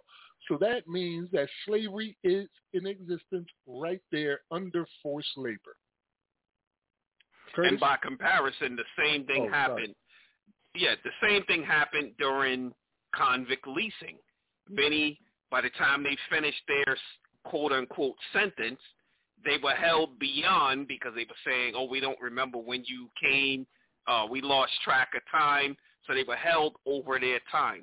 So it ties in for that. But yeah, definitely pass it off to Curtis. Our biggest issue here is to the, the need to te- like, to keep tradition alive. Um, when we were taking down Confederate statues, people were saying destroying our heritage, right? Um, for those of us that didn't go to school all the way, heritage in its root etymology is hereditary. It means race superiority or race unity, or context. This is what this is about. This is a racist situation. They want black people to be perpetually marginalized in the state of Louisiana, and the only way to ensure that into infinitum is to keep these laws intact. Thank you, Curtis. Reminder to the people listening, for the next hour after this one, at the top of the hour, we switch over to just being able to hear it via calling in. The number is 515-605-9814. If you have a question or comment, uh, press 1. We just ask that you keep your answers concise and to the point uh, so that we can get through as many of these clips as we can. Uh, and uh, with that being said, let's just go ahead and jump to the next one. Uh, this is the one you've been waiting for, Yusuf, and I think we're all going to be happy to hear this uh, because somebody's right. speaking not only truth to power, but they're speaking something more dangerous, truth to the powerless. This is Representative Jordan and Represent, Representative Boyd and Representative Knox.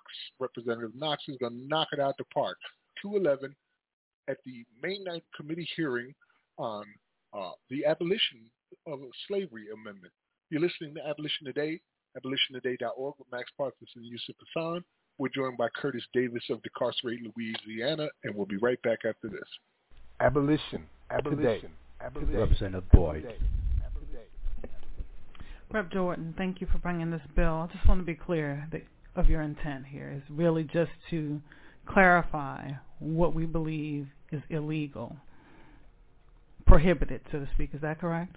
That's right, and and and to correct that wrong and to be clear within the constitution of what the intent is. I think, look, again, when you can look at, and I've, I've said this before, Mississippi had a version of this. Mississippi wasn't as as as cunning with their language as what we were. I think we were a little uh, more shrewd with the language when we passed it back in the uh, late 1800s.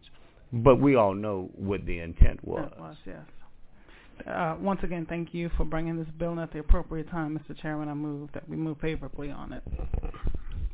Thank you, Representative Boyd. Representative Knox. Thank you, Mr. Chairman. As the newest person here, I'm sitting and I'm trying to follow what everyone is saying and I'm trying to process it in the best way that I can. And I'm taking notes and I'm watching everyone. And in my limited time here, I've come to appreciate that these are some well good intentioned people. That's that's what I believe. I really do. The question was asked, is this symbolic? And I think you answered that question.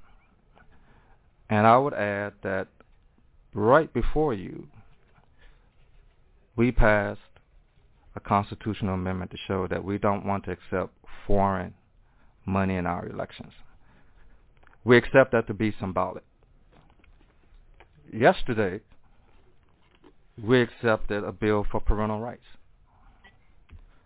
so that it be enshrined in the state's constitution to let everyone know that we, this legislature, believe parents have the preeminent right over their child.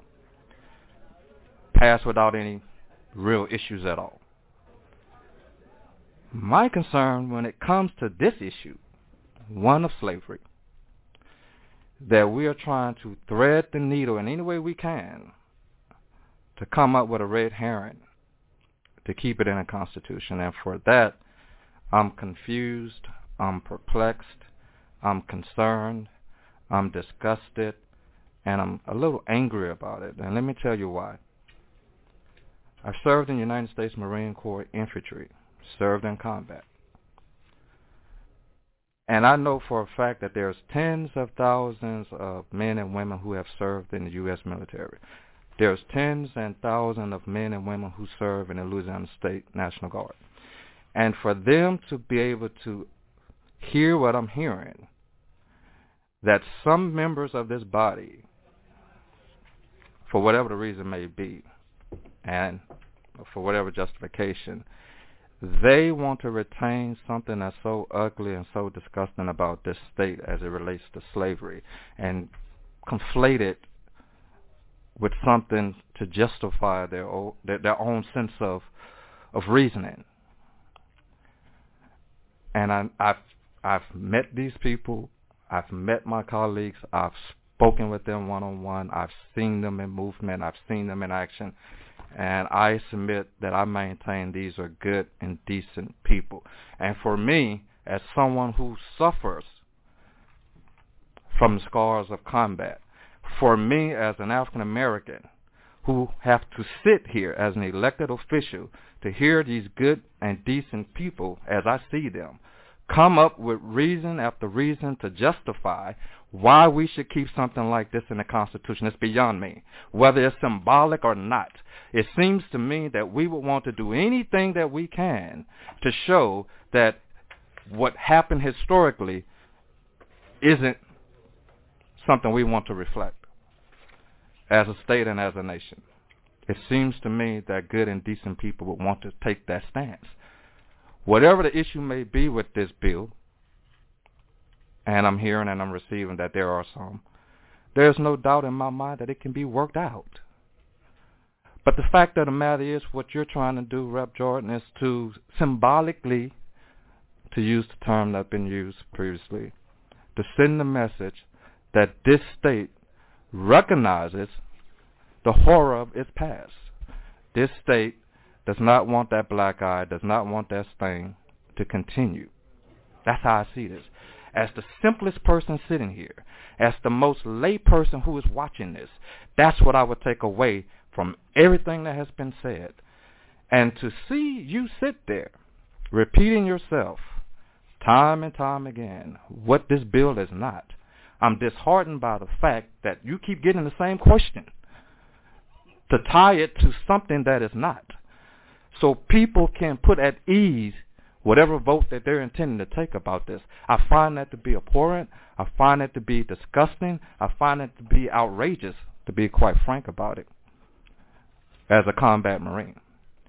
And I'm most concerned about the men and women who serve in our military, and particularly the African men and women who serve in our military on behalf of this state and on behalf of this country who have to sit and listen to what I sit and listen to as an elected official, as an African American, and in particular as an African American male, these good and decent people, as I see them,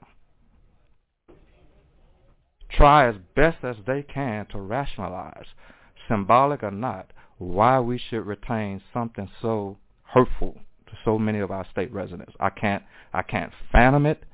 And whatever conversations we're going to have after this vote, whatever engagement I'm going to have with my colleagues after this vote, I still will engage with them. I still will think they're good and decent people. But there's no doubt in my mind that there's a different thought that I have if they think that this is okay.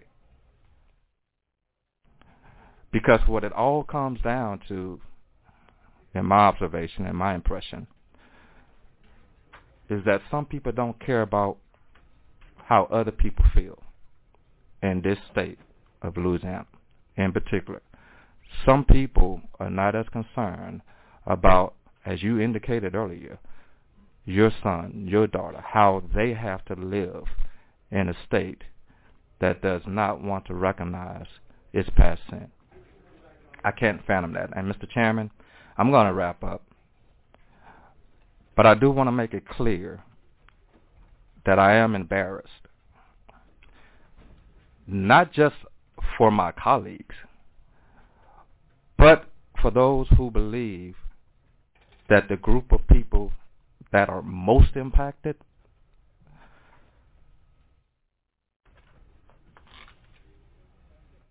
that their feelings are not taken into account that the feelings and, and, and aspirations of their children and their children children's that it has no regard to that.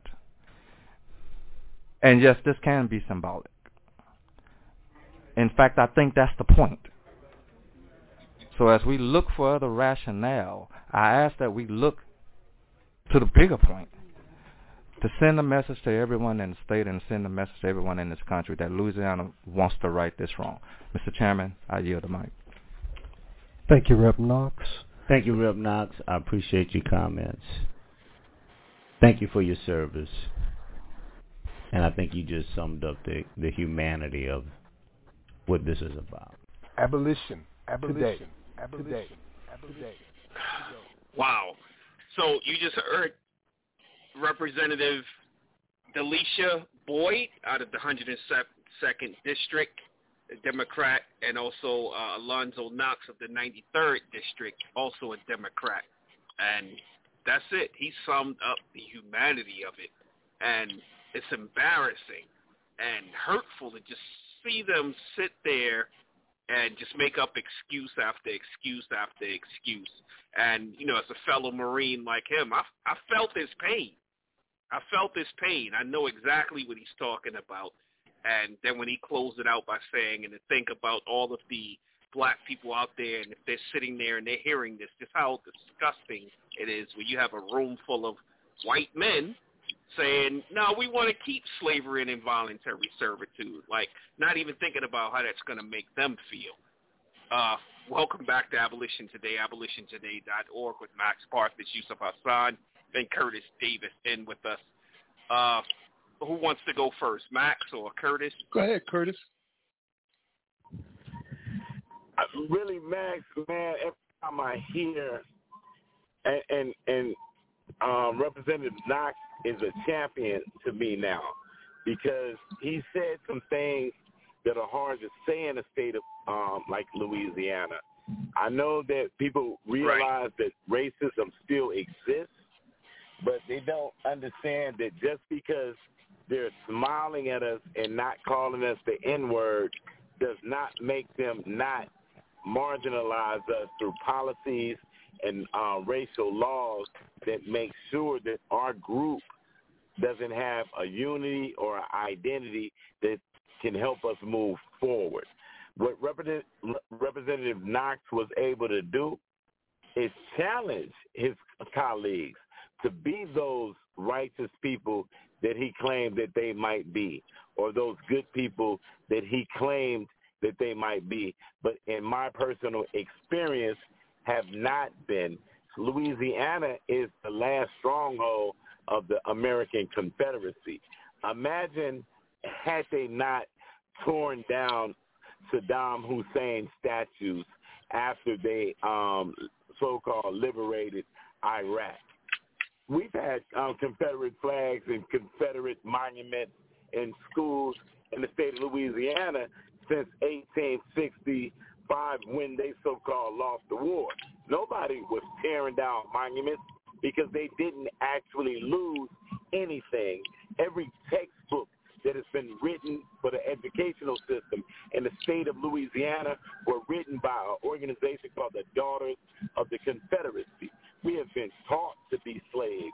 We have been taught to accept the everyday status quo of how we're being treated, marginalized, broke, impoverished. Um, we have chemical refineries in every neighborhood that's black owned in the state of Louisiana. We don't understand environmental justice.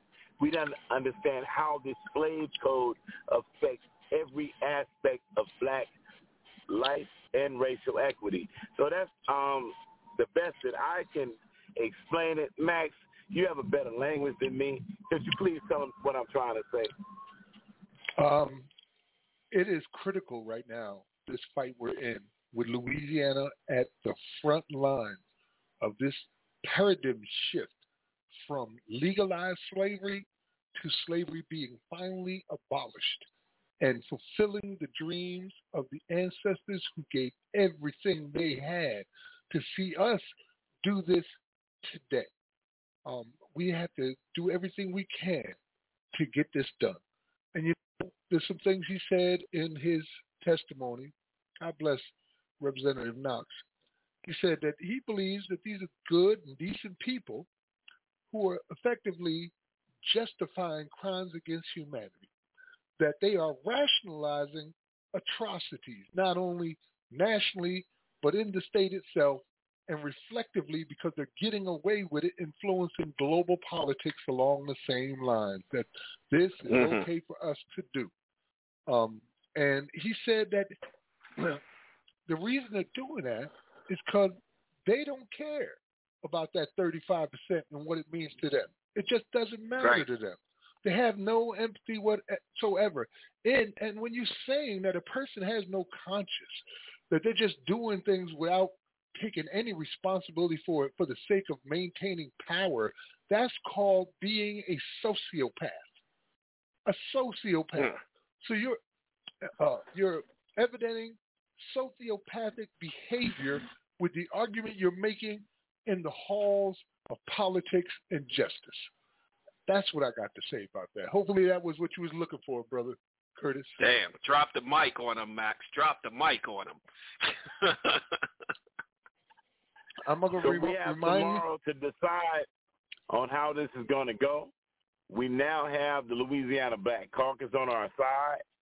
They have decided that they're gonna actually call them out on who they are if they don't do what they are supposed to do. So um, let's see how this goes. Let's pray, but we have to do work after prayer. Remember that. Yes. There's always huh. work after prayer. So um, wish us the best of luck, y'all. And I'm going to leave the, um, the show with Yusuf and Max. Thank you for always allowing me the opportunity to be on the show. And um, take a look at what's going on on the live floor debate because yes. our Black Caucus finally decided that they're going to stand up on the issue.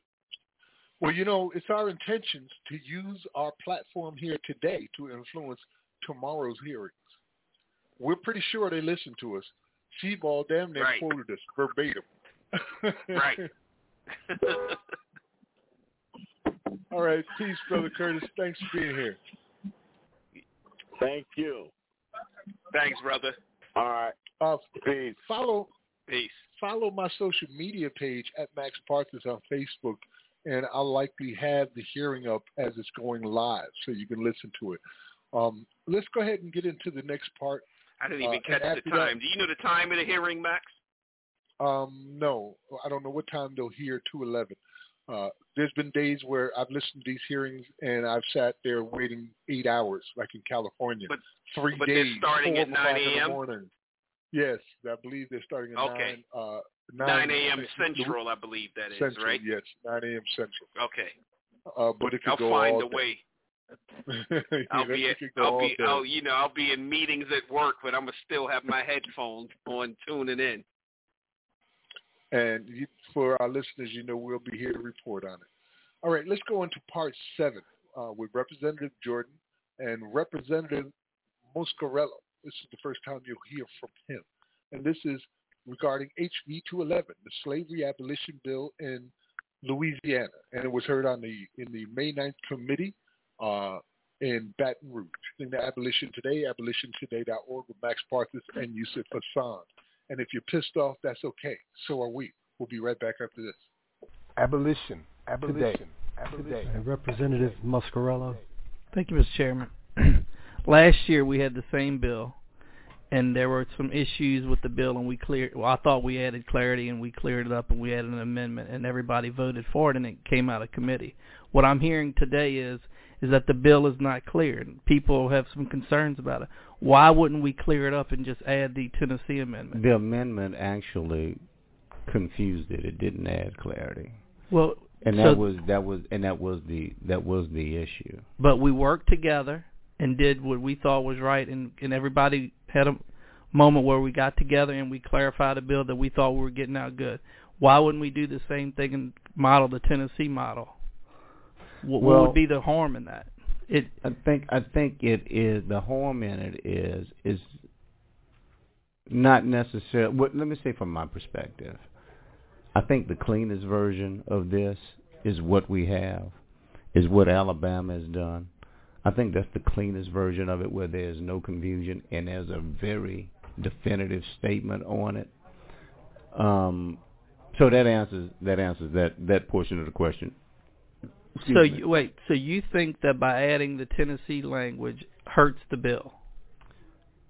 I'm not telling you it hurts the bill, but it's not the clearest form of the bill. Can you and tell me why you think that way? because I think when we just say a very look, we already have it in that. We make a statement that slavery and involuntary servitude are prohibited. That's just a very clear statement. Well, I understand, but I, I, I'm listening to the debate. I'm with you. And everybody's talking in circles. That's my opinion. I mean, both sides are talking in circles. And as an attorney and my fellow attorney, as you are, we like to make things where you don't have any gray area. It, we try and make things as solid as possible, and I, I don't understand why in, in this committee we can't do that. And, and so, I mean, if to me, if if the message can be sent, which I'm all for, and everybody's clear on it, why not do it the well, Tennessee model? I, here, here's what I would say to that, and and I'm not telling you necessarily that. Um, that that's not something we could talk about. Okay. But but what I would tell you is this: I think just as I heard this long discussion on Representative Miguez's vote before us, and I didn't hear the, the votes that Representative Knox spoke on yesterday because I, I, wasn't in committee for that. Um, but what I would tell you is this. If we're looking at the ballot language, the ballot language we've settled. I think same thing, Representative Miller told uh, Representative Jefferson as it related, or, or, Representative Jenkins as it related to, to Representative Miguez's bill. Uh, you know, we've been talking about these unintended consequences, and I guess that's part of why I'm confused because I just heard him say, "Well, these unintended consequences we can deal with the bill on the floor." Well, let's do it. I mean, if you let, saying, me just let me just stop this discussion for a moment. Uh, on Representative Miguez's bill, we were here for ballot language in a 6.8 report. This is the originating uh, committee of jurisdiction for, so we talk about the language of the bill completely here. So I just want to make sure everybody is clear that we have, we wear two different hats depending on where the bill originates. So I just want to make, every, make everybody clear about that.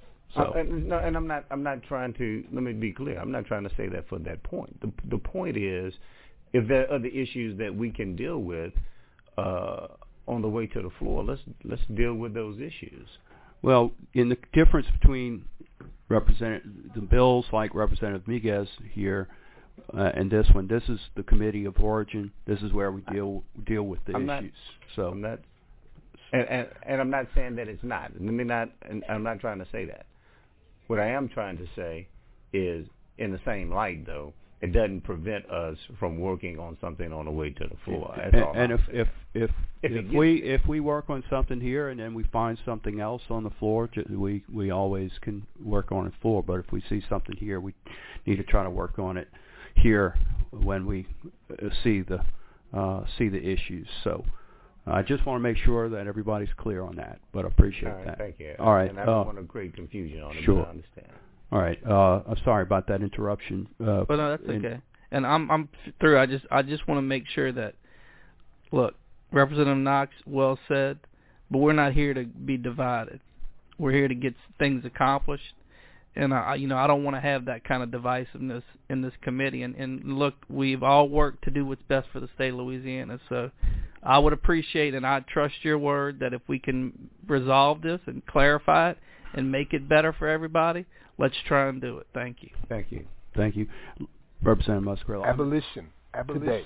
Abolition. Today. Abolition. Today. Abolition. Well, we're back to Abolition Today, abolitiontoday.org. I just want to remind everyone that's listening online, at the top of the hour, 9 p.m. or whatever area code that you're in, at the top of the, at the uh, top of the hour, the stream online will cut off so if you want to continue, you have to dial in 515-605-9814. That's 515-605-9814.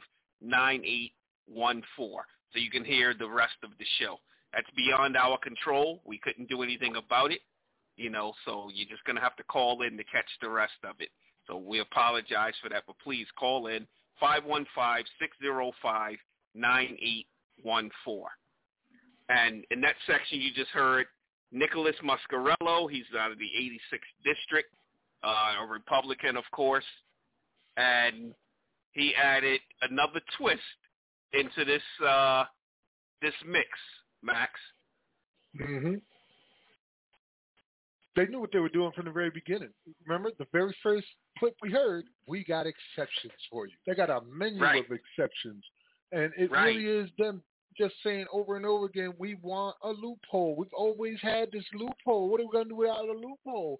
We need a loophole right. so you guys can be forced as uh, like cattle to do what we tell you to do, that you can't have no excuses, that we can have crimes against humanity here in America, and particularly in Louisiana, despite what the rest of the world thinks. Um, it, it's just shameful. I, I understand Representative Knox saying he's embarrassed to hear this hot garbage coming out of these people's mouths. Right. You know? Right. And, and Jordan was clear. Let's go to the root of Alabama. Alabama has no exceptions. Slavery and involuntary servitude are forever prohibited. End of conversation. What are you doing that Alabama ain't doing? That you you just can't change this or take it out. Uh, and you know they keep now they're pointing to the Tennessee box. let's go Tennessee. Let's do what Tennessee did. But what did Tennessee do? And let's put it right. in context. Remember right. the argument we have to concede that slavery is abolished, that all they have is involuntary servitude. That's the only thing they have. So they want to mm-hmm. put this exception in that Tennessee used but Tennessee only still had slavery and involuntary servitude. It wasn't just involuntary servitude. And what they put in there says, nothing in this section shall prohibit an inmate from working when the inmate has been duly convicted of a crime. Now, if all you're approaching is involuntary servitude, then that negates what you're doing. You're saying, well, right. we're going to get rid of it, except here where we're not going to get rid of it. Right, our issue in North Carolina.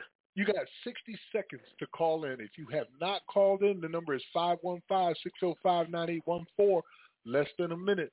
Uh, so you can hear the rest of this powerful conversation, and it is a must-hear episode. Uh, Yusuf, uh, I'll go ahead to you, and if you have any commentary, if not, we'll go ahead and take our last music break before we finish up what we got tonight. Yeah, let's take a break. We see some people joining the call, 515-605-9814. Hey, that's my mom. Hey, Mom. Hey, Mom. so she just checked in on the line, you know, so she wants to hear it too.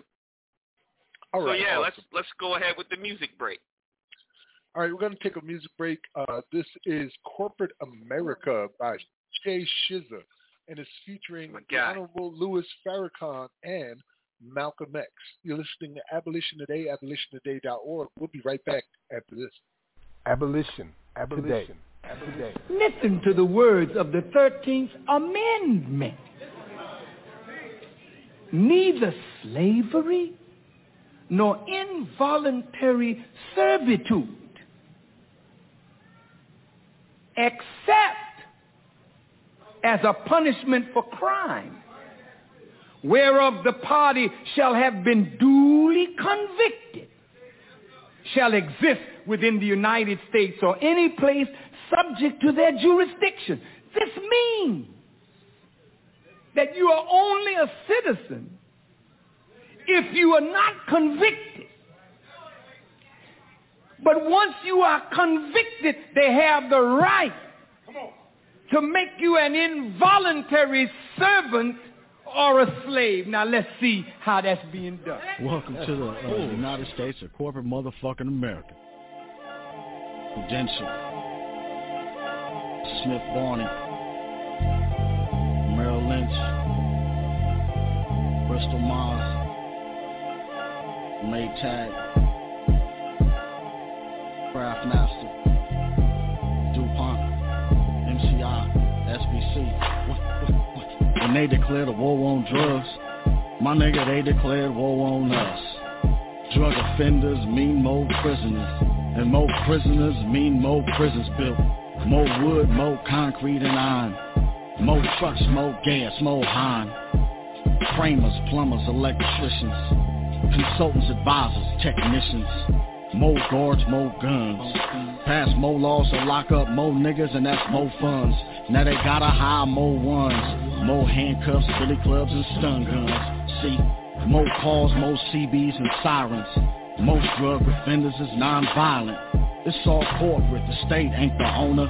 This prison's brought to you by Time Warner. Reverse agreement with the United States in right. terms of what they export and where it comes from.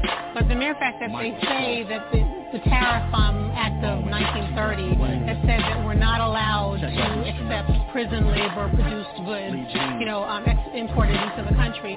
Means it should mean that you don't think it's right. And if you don't think it's right, then you need to look in your own backyard and see what yeah, you're doing. Somebody got to drive the buses out to the sticks. Somebody got to make the ink for fingerprints.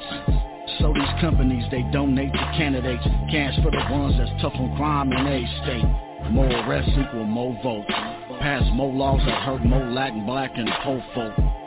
Then cut money for education so they can spend more on incarceration. The company that fed your kids at lunchtime now, feed them when they grown locked on the child line. About a half a mil in jail for drug charges. It was only 50 down before Reagan took office. Then he sold guns for dope to the Contras and crack rock exploded in Oakland and Compton. More niggas locked up as expected. This prison's brought to you by General Electric.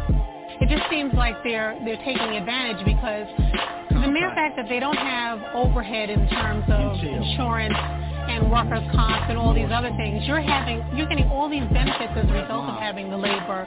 Um, and if you want to say, okay, well, we're training them, we're giving them a skill, we're giving back, it would be one thing. But if you're paying someone 17 cents an hour, mm. that is heinous. It's a come up, a new slave workforce. Just lock these niggas up and make them work for us. And they like to rap about it, that'll work for us. Market them niggas, help enslave a new workforce. Dope and guns, guns and dope. Keep them high, no hope broke. And in and out of code, it's all profit. From the dope to the locksmith, machine so big, Jesus Christ couldn't stop it, it's a parable. See the Pharaoh, the president, if Jesus came back, they label him a terrorist. I ain't religious, but I read the scriptures. From what I read, Jesus would have been banging for us niggas in that stage. And all poor folk on the struggle, they can lock me up, but the Lord forgive me for the hustle, cause niggas just on some feed they kid shit. Living in the system brought to you by big business. Once you change your philosophy, you change your thought pattern. Once you change your thought pattern, you change your, your attitude. Once you change your attitude, it changes your behavior pattern. And then you go on into some action. Abolition. Abolition. Abolition. Abolition. Abolition. Welcome back to Abolition Today, abolitiontoday.org. You just heard Corporate America by our guy Chase Skizza. That's my warm-up track for every episode. And it was featuring the Honorable Minister Louis Farrakhan and Malcolm X.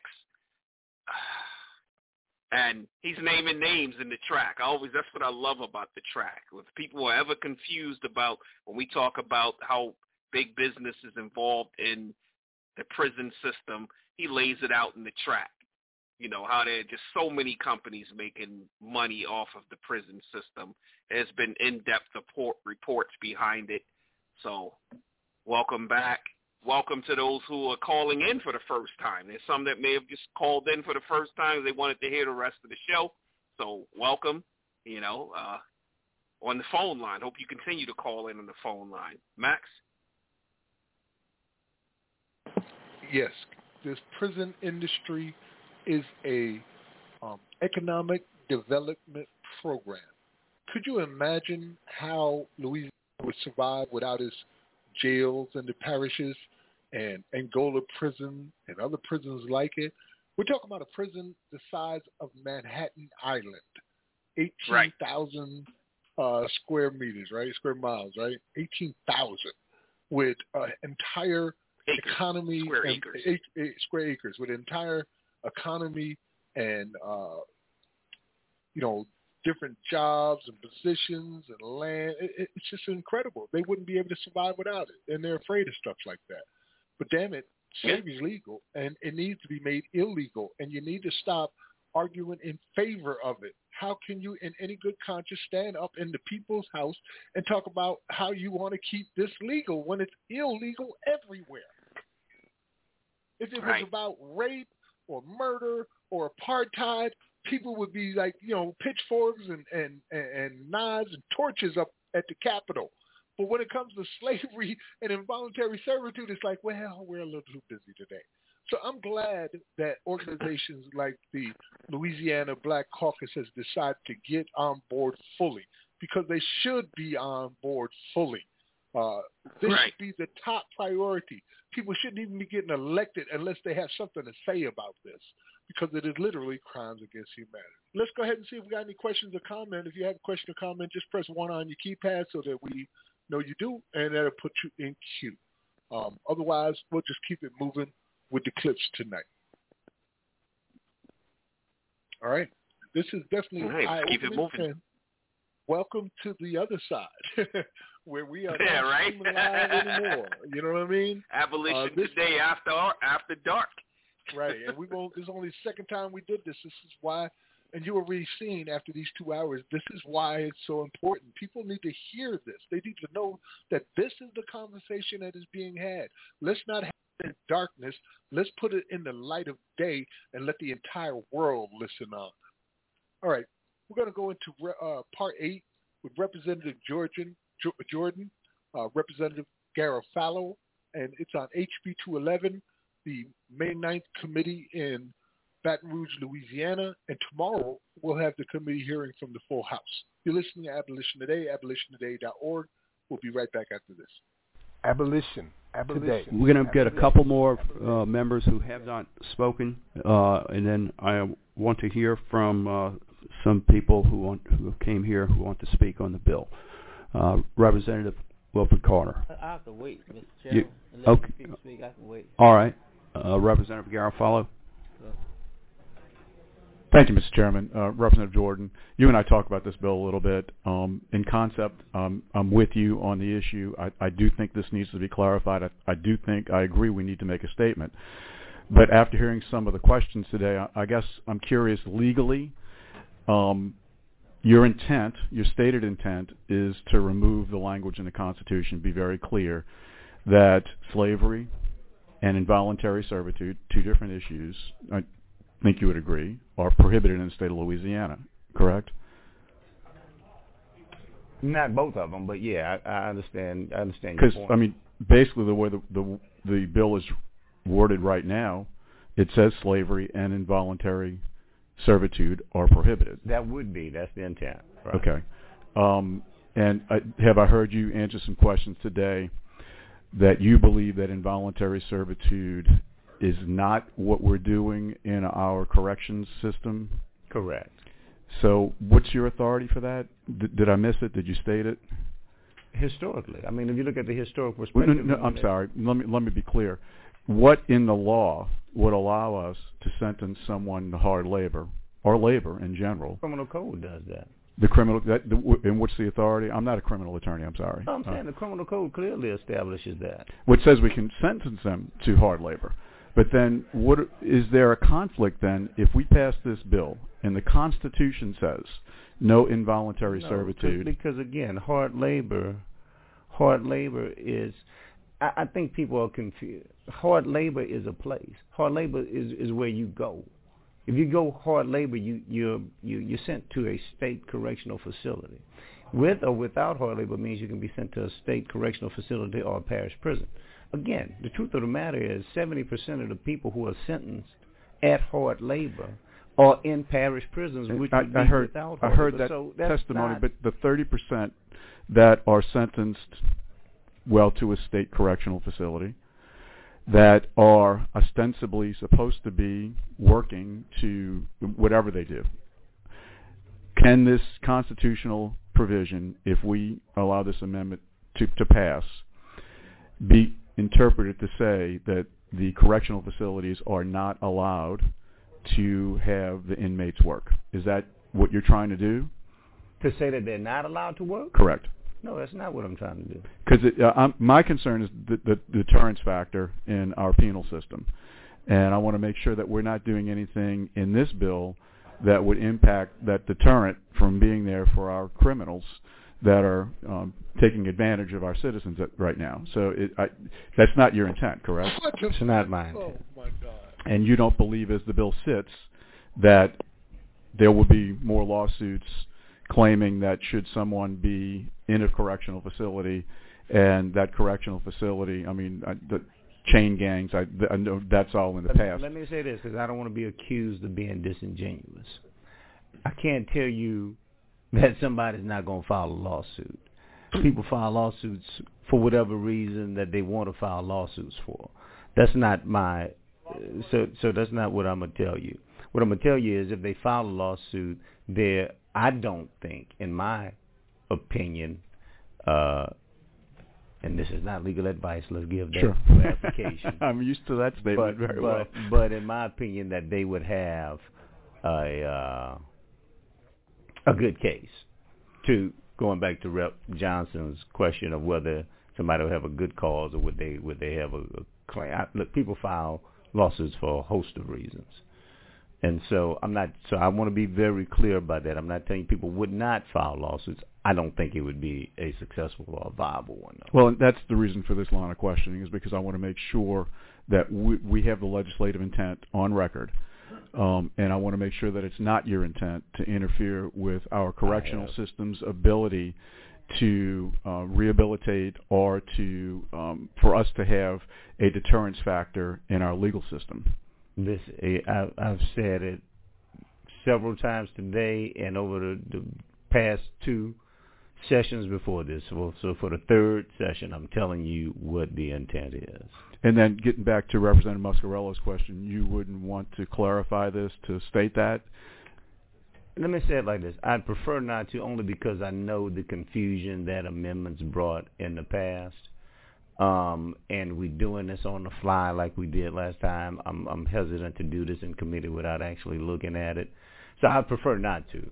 Well, and um, you, but but and I think I don't think it's the clearest intent, and that's not to my friend Representative Muscarello. That's not me talking in circles. I think I've been fairly consistent in in saying why that is. Sure, and, and I understand that. I remember the discussion from last year very well. But again, my concern is that we're going to set up something that is going to interfere with the legal, the correction system's ability to impose a sentence of hard labor. And I understand what you're saying about that just determines where they go. But the fact is that it's still a quote unquote hard labor sentence. And I don't want to, I, just want to make sure that we're not doing anything that's going to interfere with that. And without some additional language in, in here, uh, involuntary servitude could be interpreted as saying no hard labor anymore. Well, look, I don't. Well, uh, again, that's not the intent. So let me not just let me not say what somebody's not going to try to do. But that being said, um, Representative Garofalo, I, I think I can say for the record, you and I, not only working on on on this bill, we're working on others, and and we've seemed to work well together this session and trying to get some things accomplished. And so uh, I would ask for your support on this Getting Out of Committee, and I will commit to you as much as I've worked with you on other issues, I'll commit to having that same amount of energy toward making sure we get this right. Okay, let me uh, let's listen to the rest of the, the, the questioning and answering and, and, see how that goes. And I, I, appreciate your candor and I appreciate what you're trying to do, Representative Jordan. And hopefully we'll be able to move forward with something that will help correct the problem that you're trying to correct. Thank you, Mr. Chairman. Thank you, Representative Garofalo. Uh, abolition. Abolition. Abolition. Abolition.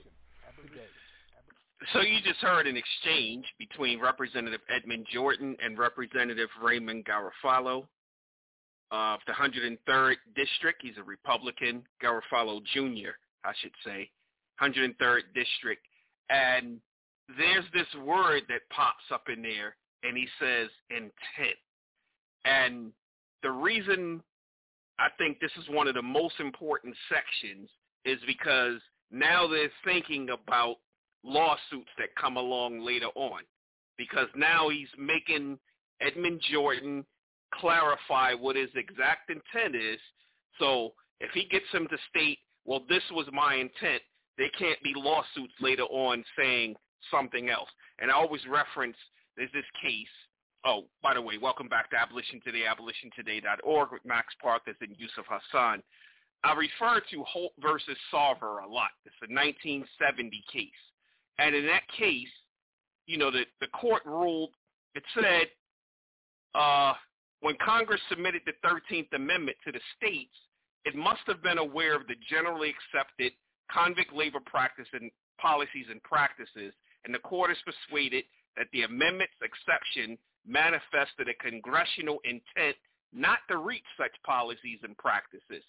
So now that he's made him clarify, so if they want to argue later on anything to say, okay, yes, we got rid of slavery and involuntary servitude, but now you still have this forced labor, and in essence, that's still involuntary servitude. Now he has Edmond Jordan on record saying, well, no, that's not my intent.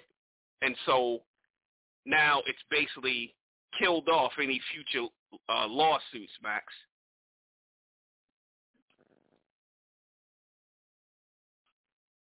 Max, you still with me? Hey, can you hear me now? Yeah, I hear you. Hello. Oh, okay.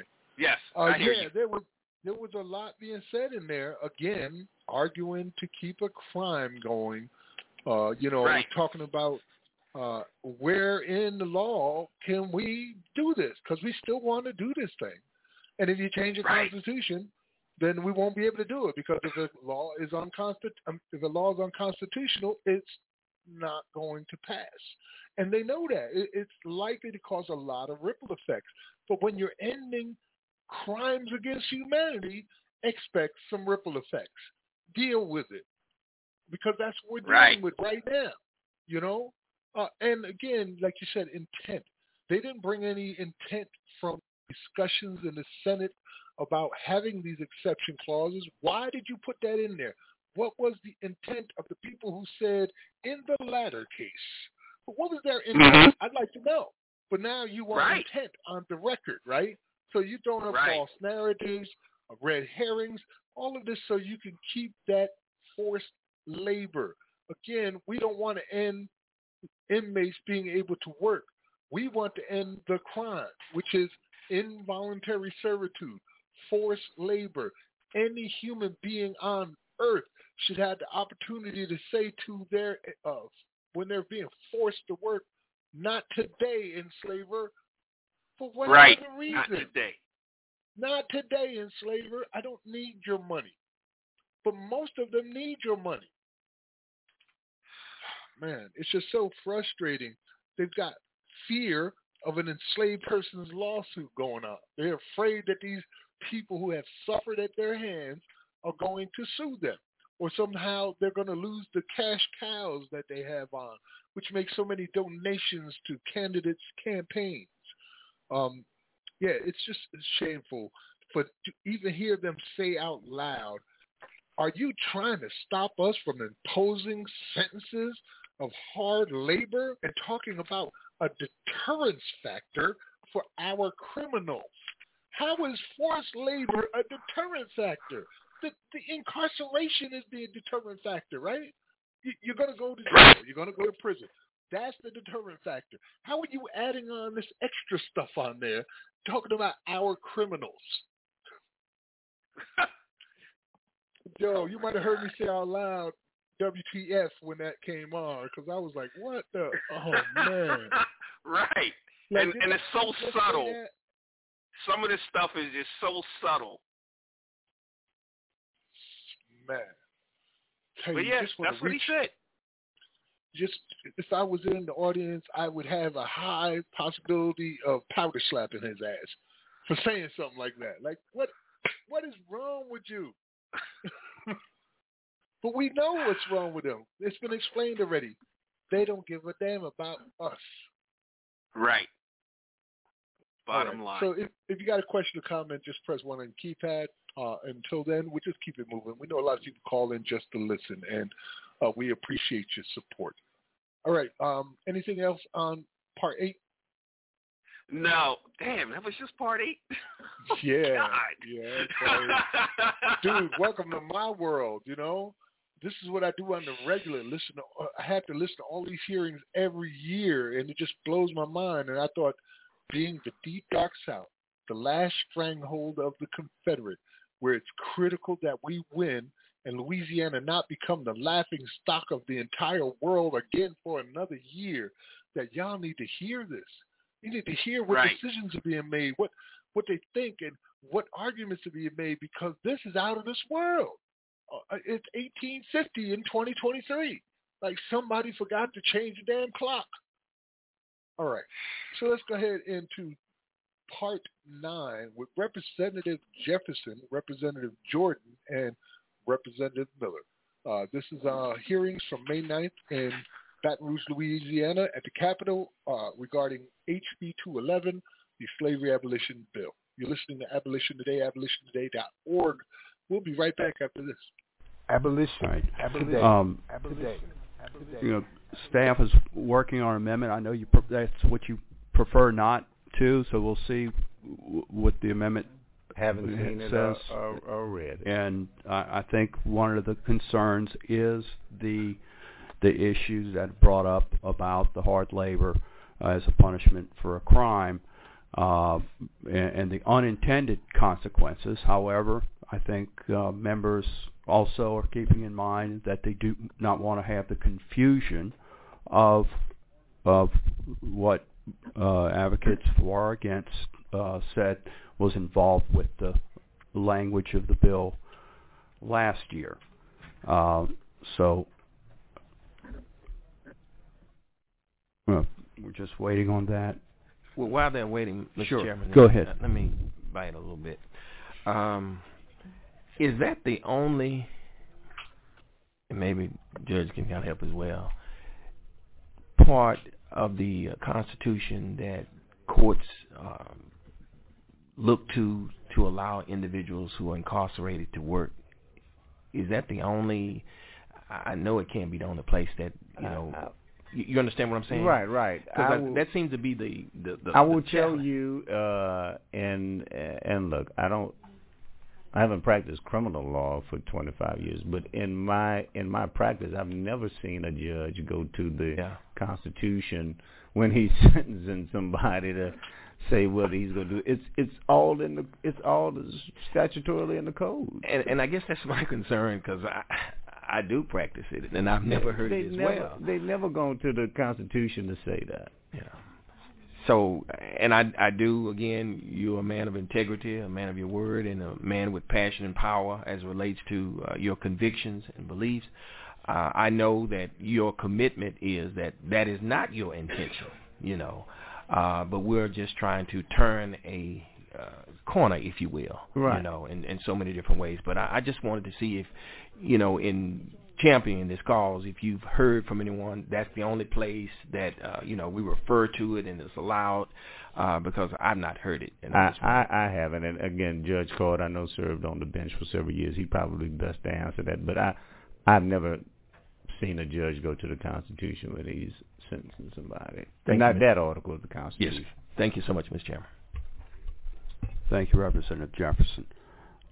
I mean, you would concede that if if if someone was representing uh, someone who had been sentenced to prison and they were being asked to perform uncompensated labor uh, that they they they could conceivably say look it says involuntary servitude is prohibited and unlike uh, prior if prior to the adoption of the uh, the constitutional amendment to remove the exception uh, you can say there is no exception for involuntary servitude. So they could say, hey, look, and and you know, it seems to me they would make a pretty good case to say that look, there are no more exceptions to involuntary servitude, and I cannot be forced against my will to perform, uh, you know, uncompensated labor.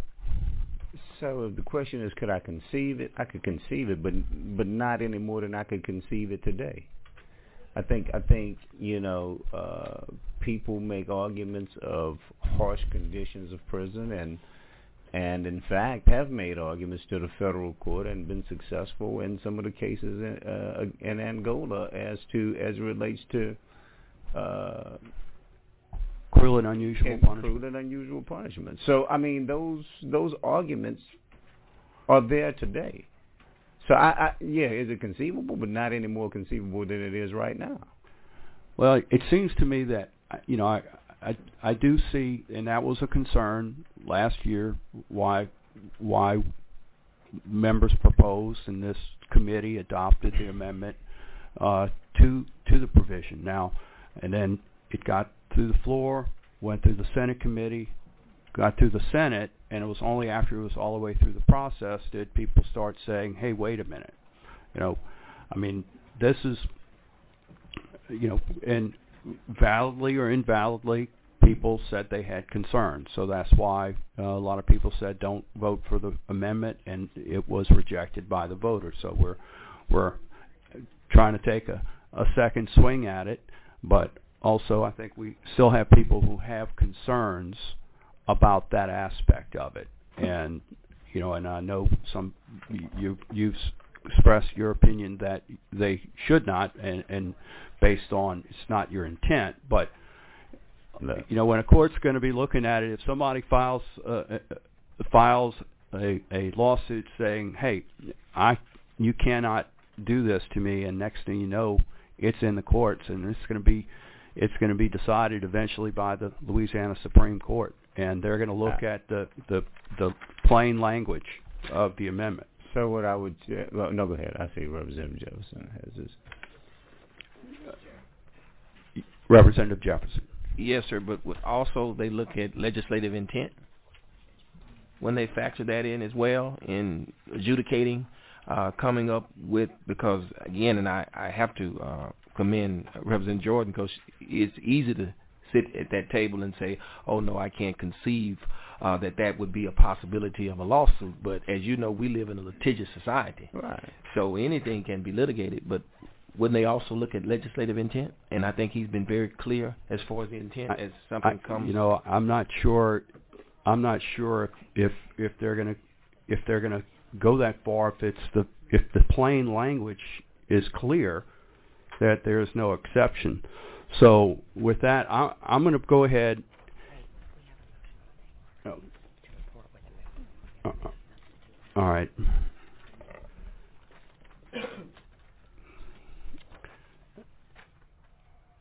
And I'm think we I'm going to make a substitute. We have a motion to report. We have not. I don't believe that that motion at this point in time is in order.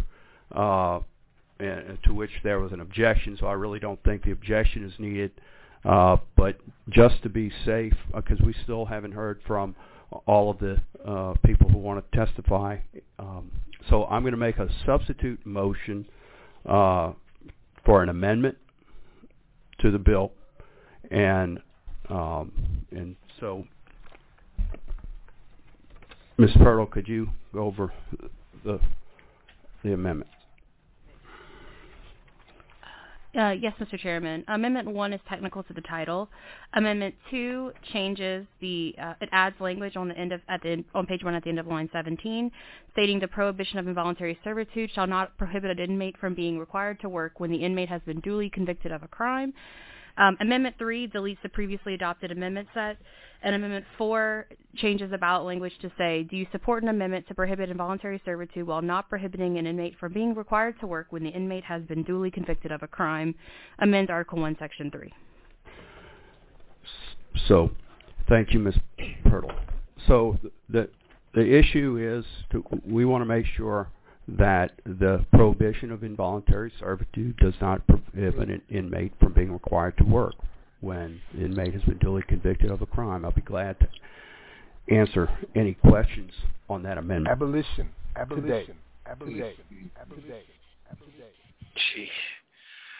Welcome back to Abolition Today, abolitiontoday.org. You just heard Representative Patrick Jefferson of the 11th District. He's a Democrat. Representative Gregory Miller out of the 56th District. He's a Republican. And again, intent comes out of it and just more confusing the issue. And then that amendment itself that they want to add to the amendment, the amendment mm-hmm. to the mm-hmm. amendment to the amendment. Now I think that's where we are, right? The amendment to they the amendment three, to the amendment. They had three choices, and they settled on one that they wrote themselves, which made it right. even more impossible for anybody to challenge the badges and incidents of slavery after this has passed.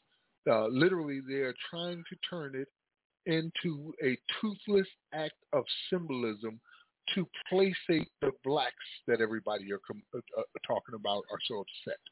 This is their right. intention.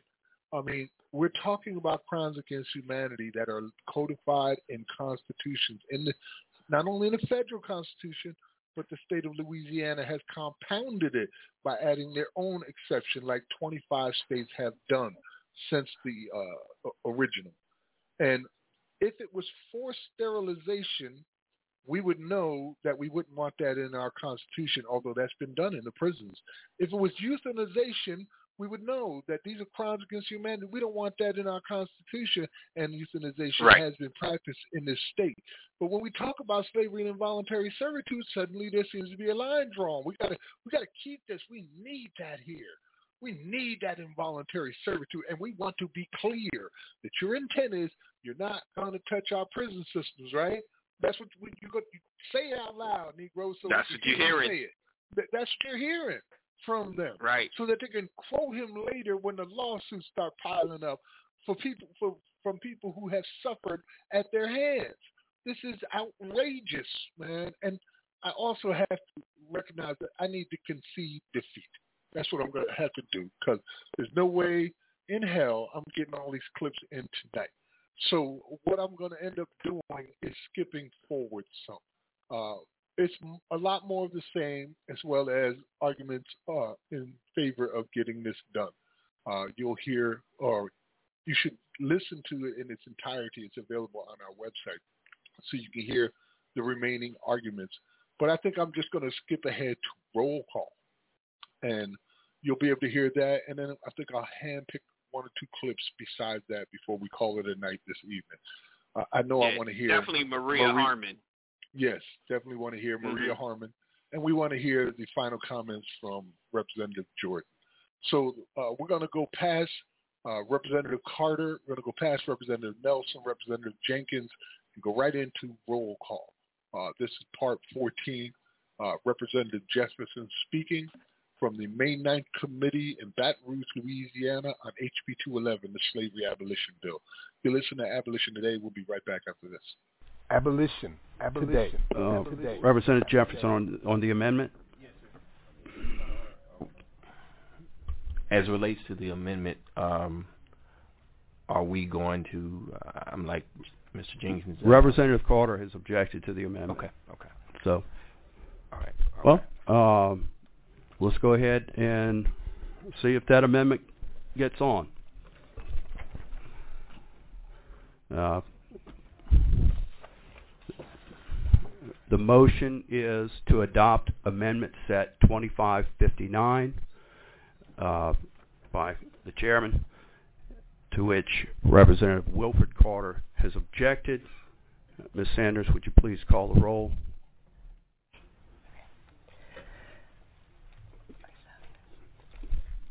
Chairman Miller? Yes. Yes. Representative Amedée? Representative Boyd? No. Representative Robbie Carter?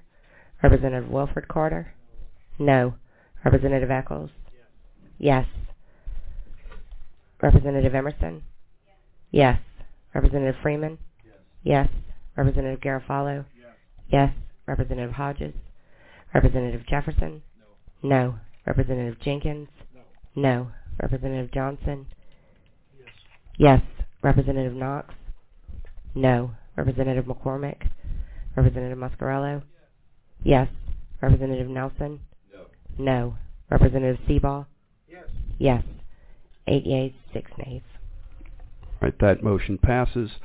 Then uh, next we have Representative Muscarello's uh, amendment in concept, and if Ms. Pearl could just tell us what that amendment is again. So. Uh, members, this is an amendment in concept. On page 1, line 16, after are and before prohibited, insert forever. All right. Any objections to the adoption of that amendment? Seeing none, that amendment is adopted. Abolition. Abolition. Today. Abolition. Today. Abolition. Abolition. So that was the roll call.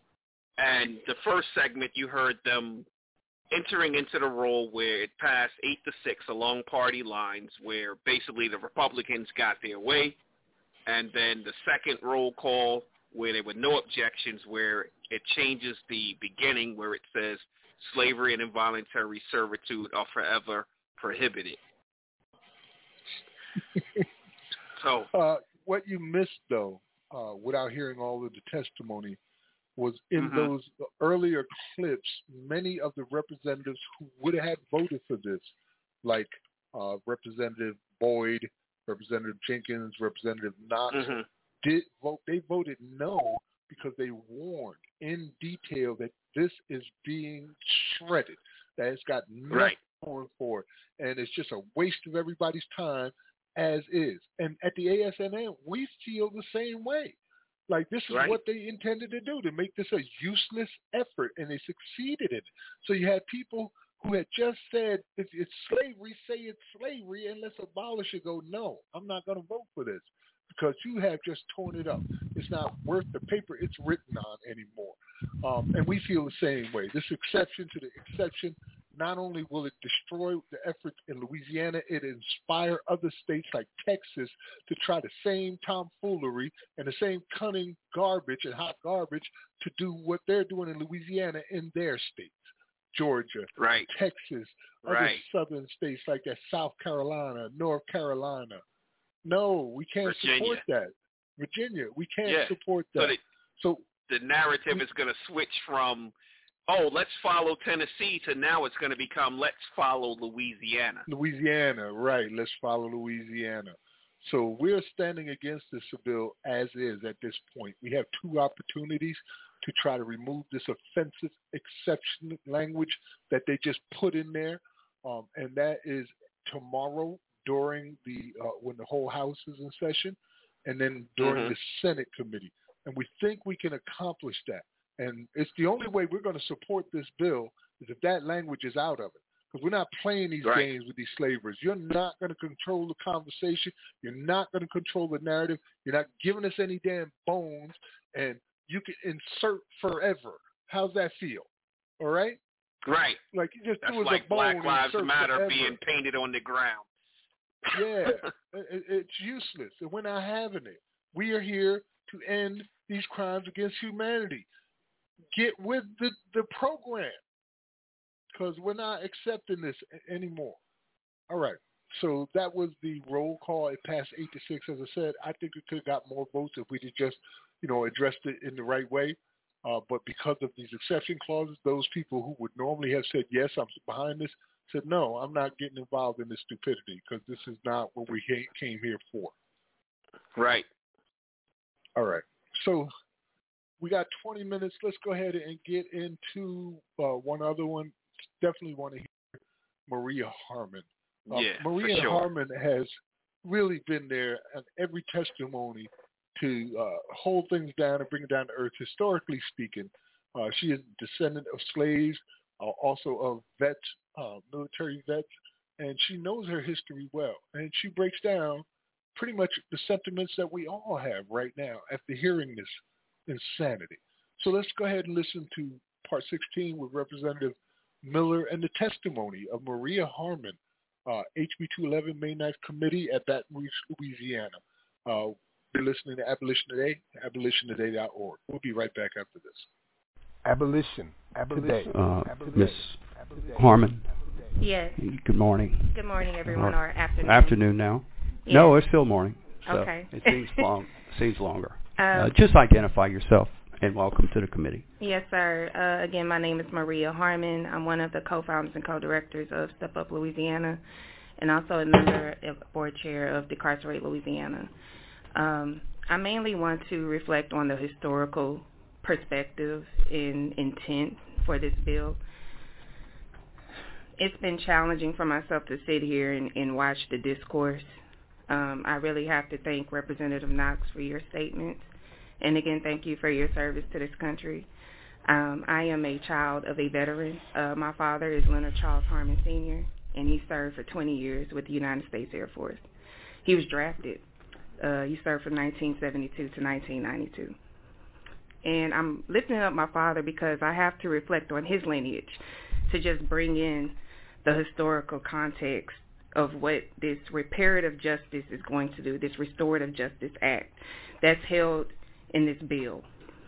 My third great grandfather through my father's lineage was Charlie Bias. He was born in 1824. He was enslaved by John Lyons in St. Landry Parish. My third great grandfather actually escaped he ran to Baton Rouge.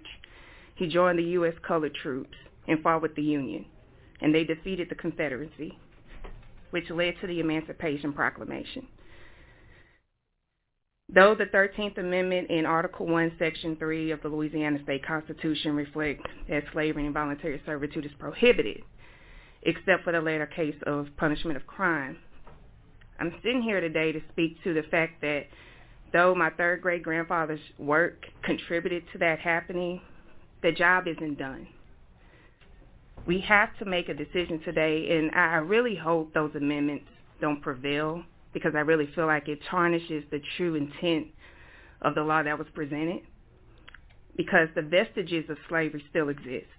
My great-grandfather, Willie A. Bear Harmon, is buried across the street from John Lyons the man that enslaved his great-grandfather, right there on Broad Street in Lake Charles, Louisiana.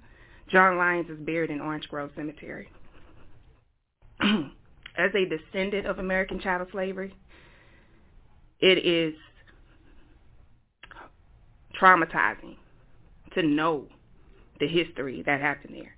Where my grandfather is buried, Charlie Hartman, off of Building Street in Lake Charles, the Methodist Church, Lion Street runs right by where he's buried and where my great aunt is buried. The vestiges of slavery still exist. We see reminders of this every day. To pass this bill in its true intent will bring solace to many of us in this room that are descendants of American chattel slavery. Okay? That's what this is about. This is historical rectification here to really bring this Constitution to the moral clarity that it needs to be deemed under. All of this mental gymnastics of how this impacts the criminal justice system is irrelevant. It's irrelevant, okay? Let's come together and actually pass this bill in its true form because Representative Jordan has done a heck of a job as a legislator to bring this forward for the third time. We're sitting here for the third time. Last year I talked about my third great grandmother, Mary Agatha Richardson Babineau, who was enslaved by Augustine Guidry in St. Landry Parish. Her story is in the Library of Congress. She gave her accounts. She talked about how one of her uncles, after uh, we got to the point of being able to vote, that he was killed for voting because he voted Republican. Because remember, at that time, that was the party of against uh, of slavery and for abolition somehow along that course of time, you know, the Republicans and Democrats changed their their concepts. But I sit here and I know my family lineage. I know my history. And I should know that. And to hear and see all this discourse and mental gymnastics take place as a citizen and registered voter in Louisiana, on top of that, of the Senate of American chattel slavery, I'm disgusted because I see all of your humanity. Can we please pass this bill in its true form? And let's pass this along so the voters can use their right. I would be proud to exercise my right this uh, this October or November or December, wherever that day falls, when that ballot question comes up, I will be proud to be able to say yes to vote to prohibit indentured servitude. Because I know I am sealing the deal on the work that my third great grandfather, Charlie Byers, did. Okay? That's all I have to say, and thank you. Thank you so much for being here. Abolition. Abolition. Today. Abolition. Today. Abolition. Abolition. Welcome back to Abolition Today, abolitiontoday.org. You just heard Maria Harmon uh, giving powerful testimony at the HB 211 committee hearing and she really summed it up the the feeling that many of us are feeling right now. You know, just disgusted behind what we've been hearing. This mental gymnastics, she called it, just tossing it back and forth about dealing with everything except the issue itself, Max. Like she said, let the people decide why right. are you blocking this from getting to the people? We got it to the people last year, and then you said there, there was some confusion in the ballot language, but we were satisfied with the actual bill itself. It could have passed, and everybody would have been done. We'd have been finished. Don't matter what the damn ballot language said. It was the bill that mattered. But they screwed with the ballot language in order to scare people away from voting for that because we made it to the ballot. This year, we might have to flip it around unless they get this hot garbage out of there, and we'll end up uh, being in opposition to the black caucus again. Because it was last year they were telling people not to vote, and this year if they're telling people to vote for this hot garbage, we'll be like, no, don't vote for it. Just walk away. Let Louisiana be the laughing stock of the world. Let everybody on earth know Again. that Louisiana is pro slavery and they're going to do everything they can to keep slavery in this state, the last bastion of the Confederacy you know, I ain't got nothing but a finger for them, and they can insert forever for these enslavers. well, wow. Let's let's take this down with the final comments from representative closing statements, and then we'll do our sponsors and get into our bridging the gap for the evening. Thank you. Yeah, get us out here because my mom needs to go to bed, man. Thank you for being I here. I thank her for definitely staying up. Yes, indeed. Thank you for being here with this extended broadcast. We believe it was important enough, and we hope that you agree. So let's get right into it with Representative Jordan's closing statements on the May 9th committee over HB 211 in Baton Rouge, Louisiana. We'll be right back. Abolition. Abolition. Today. Representative Abolition. Jordan. Abolition. Uh, we've done this th- three years now. I think this committee has, has heard where I stand on this. Um, I can't say enough what, where my position is on this and what we're trying to do. I think, again, just to be clear, we're trying to change historical wrongs, but we're also trying to make sure that the future of Louisiana is safe and secure for, for all children. And I think to, again, we, we have a uh, at least 35% of our population that this directly affects. And you know, it becomes exhausting really to to continue to, to, to come up here and try to express what the point is. Um, but regardless of the vote, I'm not going to be tired. I'll be here next year, and I'm sure my colleagues will be here as well uh, because that's what we do.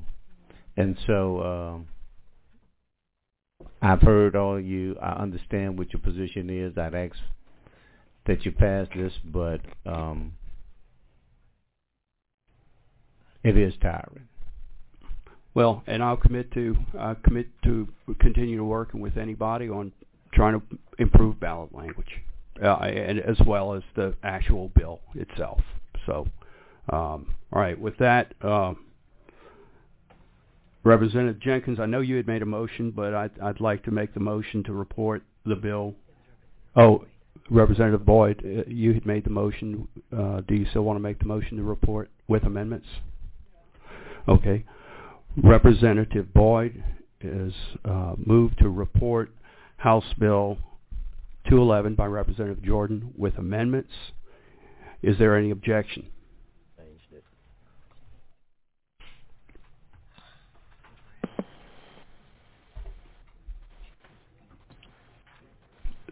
Seeing none, House Bill 211, uh, seeing no objections, House Bill 211 is reported with amendments. Thank you, members.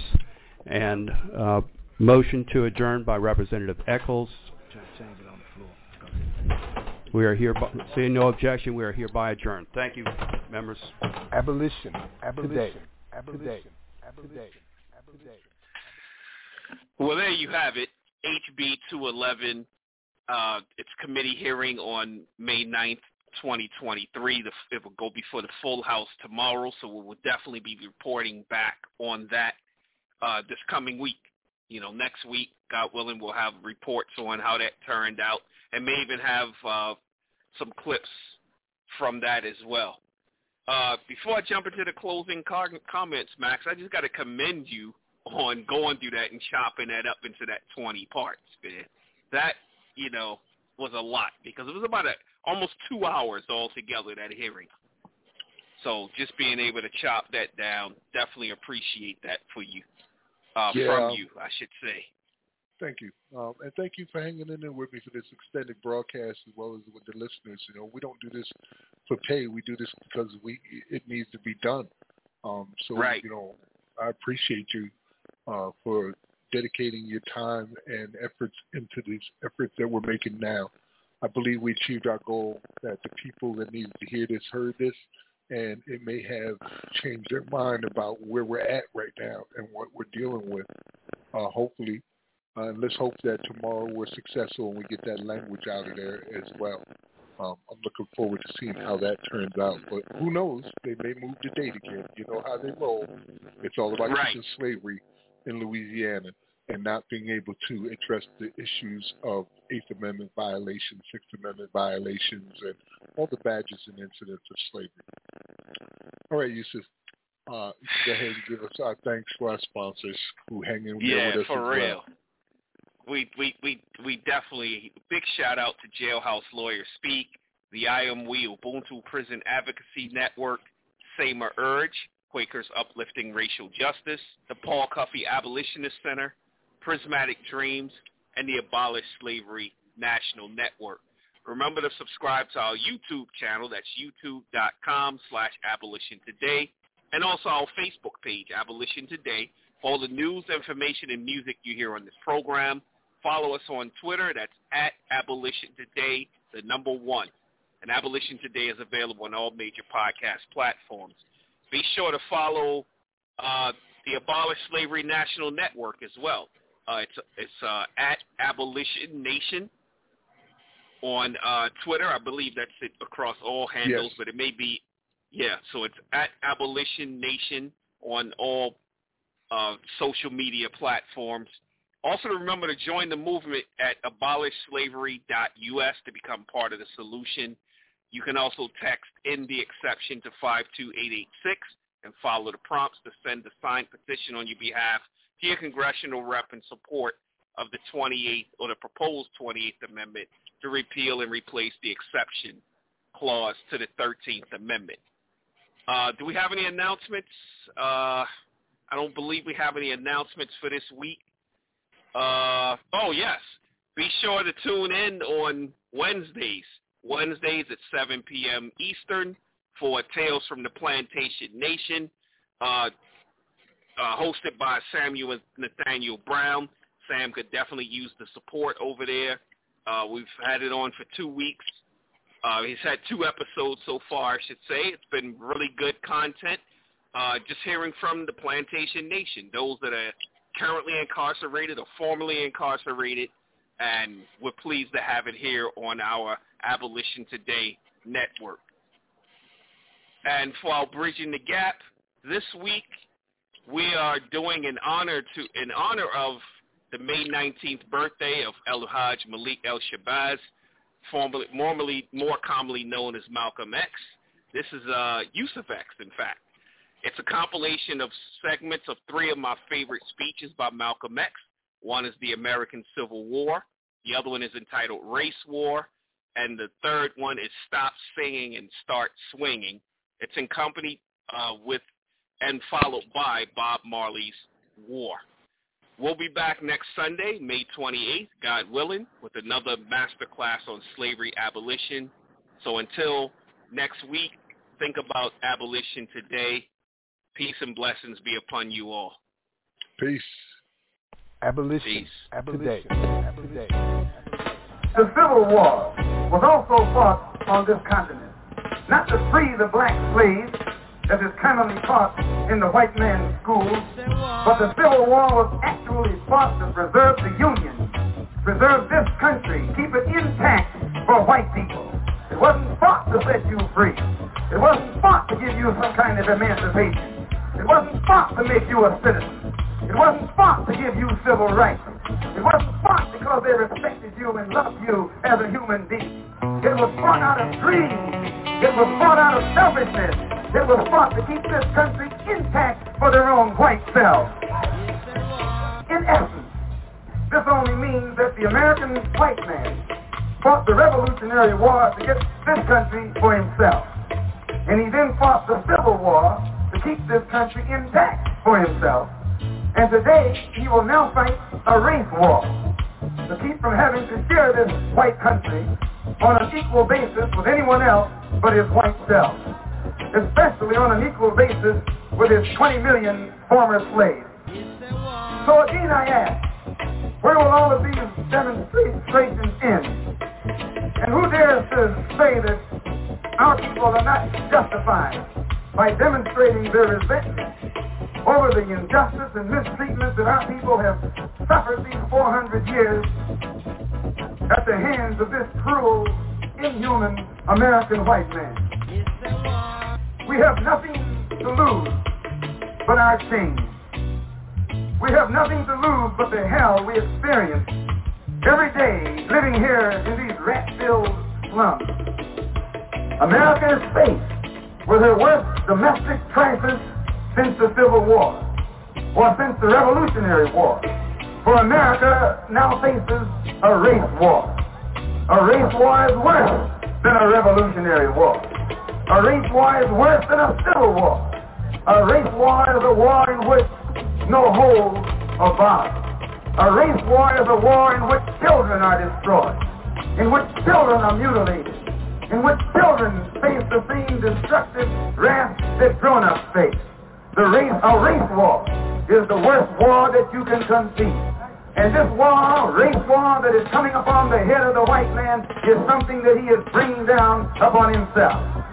The entire country is on the verge of erupting into racial violence and bloodshed simply because 20 million ex-slaves are demanding freedom, justice, and equality here in America from their former slave masters. 20 million so-called Negroes, second-class citizens, seeking human dignity, seeking human rights, seeking the right to live in dignity as a human being. And rather than give genuine respect and recognition to your cry for human rights, the American white man answers your nonviolence with violence. He answers your prayers and your freedom songs with false promises, deceitful maneuvers, and outright bloodshed. According to what we are taught from the white man's textbooks and his school, the Revolutionary War and the Civil War where two wars fought on American soil supposedly for freedom and democracy. But if these two wars were really for the freedom and human dignity of all men, why are 20 million of our people still confined here in America and enslaved by second-class citizenship? Something is wrong. The truth is that the Revolutionary War was fought on American soil to free the American white man from the English white man. The Revolutionary War was never fought to provide freedom and democracy in this white country for the black man. Our people remained slaves here in America even after the Declaration of Independence was signed. In fact, most of the white founding fathers who signed the Declaration of Independence were nothing but slave owners themselves. It is sheer hypocrisy, sheer ignorance, sheer insanity, and it is nothing but hypocrisy for the American white man to pretend that the Revolutionary War was truly a war of independence as long as 20 million black people here in America are denied the privileges of an independent people. So today, though Islam is my religious philosophy, my political, economic, and social philosophy is black nationalism. As I say, if we bring up religion, we'll have differences, we'll have arguments, we'll never be able to get together. But if we keep our religion at home, keep our religion between ourselves and our God, but when we come out here, we have a fight that's common to all of us against the enemy who is common to all of us. Whether you are, whether you are a Christian or a Muslim or a nationalist, we all have the same problem. They don't hang you because you're a Baptist. They hang, hang you because you're black. They don't attack me because I'm a Muslim. They attack me because I'm black. They attack all of us for the same reason. All of us catch hell from the same enemy. We're all in the same bag, in the same boat. We suffer political oppression, economic exploitation, and social degradation. All of them from the same enemy. The government has failed us. You can't deny that. Anytime you live in the 20th century and you walking around here singing, we shall overcome, the government has failed. This is part of what's wrong with you. You do too much singing. Today it's time to stop singing and start swinging. And I'm, I'm here to tell you, in case you don't know it, that you got a new, you got a new generation of black people in this country who don't care anything whatsoever about us. They don't want to hear you old Uncle Tom handkerchief head talking about this is a new generation. If they're going to draft these young black men and send them over to Korea or South Vietnam to face 800 million Chinese, if you're not afraid of those odds, you shouldn't be afraid of these odds. And when I speak, I don't speak as a Democrat or a Republican, nor an American. I speak as a victim of America's so-called democracy. You and I have never seen democracy, and the generation that's coming up now can see it and are not afraid to say it. If, if you go to jail, so what? If you're black, you were born in jail, in the North as well as the South. Stop talking about the South. Long as you south of the, long as you south of the Canadian border, you're south. This is why I say it's the ballot or the bullet. It's liberty or death. Is freedom for everybody or freedom for nobody? America today finds herself in a unique situation. Historically, revolutions are bloody. Oh yes, they are. They haven't never had a bloodless revolution or a nonviolent revolution. That don't happen even in Hollywood. Revolutions overturn systems. Revolutions destroy systems. A revolution is bloody but America is in a unique position. She's the only country in history in a position actually to become involved in a bloodless revolution. All she's got to do is give the black man in this country everything that's doing. It'll be the, the ballot or it'll be the bullet. It'll be liberty or it'll be death. And if you're not ready to pay that price, don't use the word freedom in your vocabulary until the philosophy which old one raised superior and another inferior is finally and permanently discredited and abandoned. Everywhere is war it's a war That until they're no longer First class and second class citizens of any nation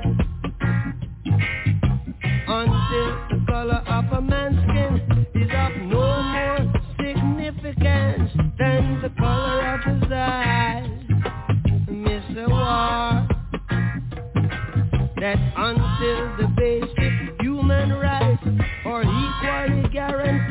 war without regard to race. And it's a war that until that day, the dream of lasting peace, world citizenship, rule of international morality will remain in but a fleeting illusion to be pursued but never a Now everywhere is war, war, and until the ignoble and unhappy regime that hold our brothers in Angola, in Mozambique, South Africa, subhuman.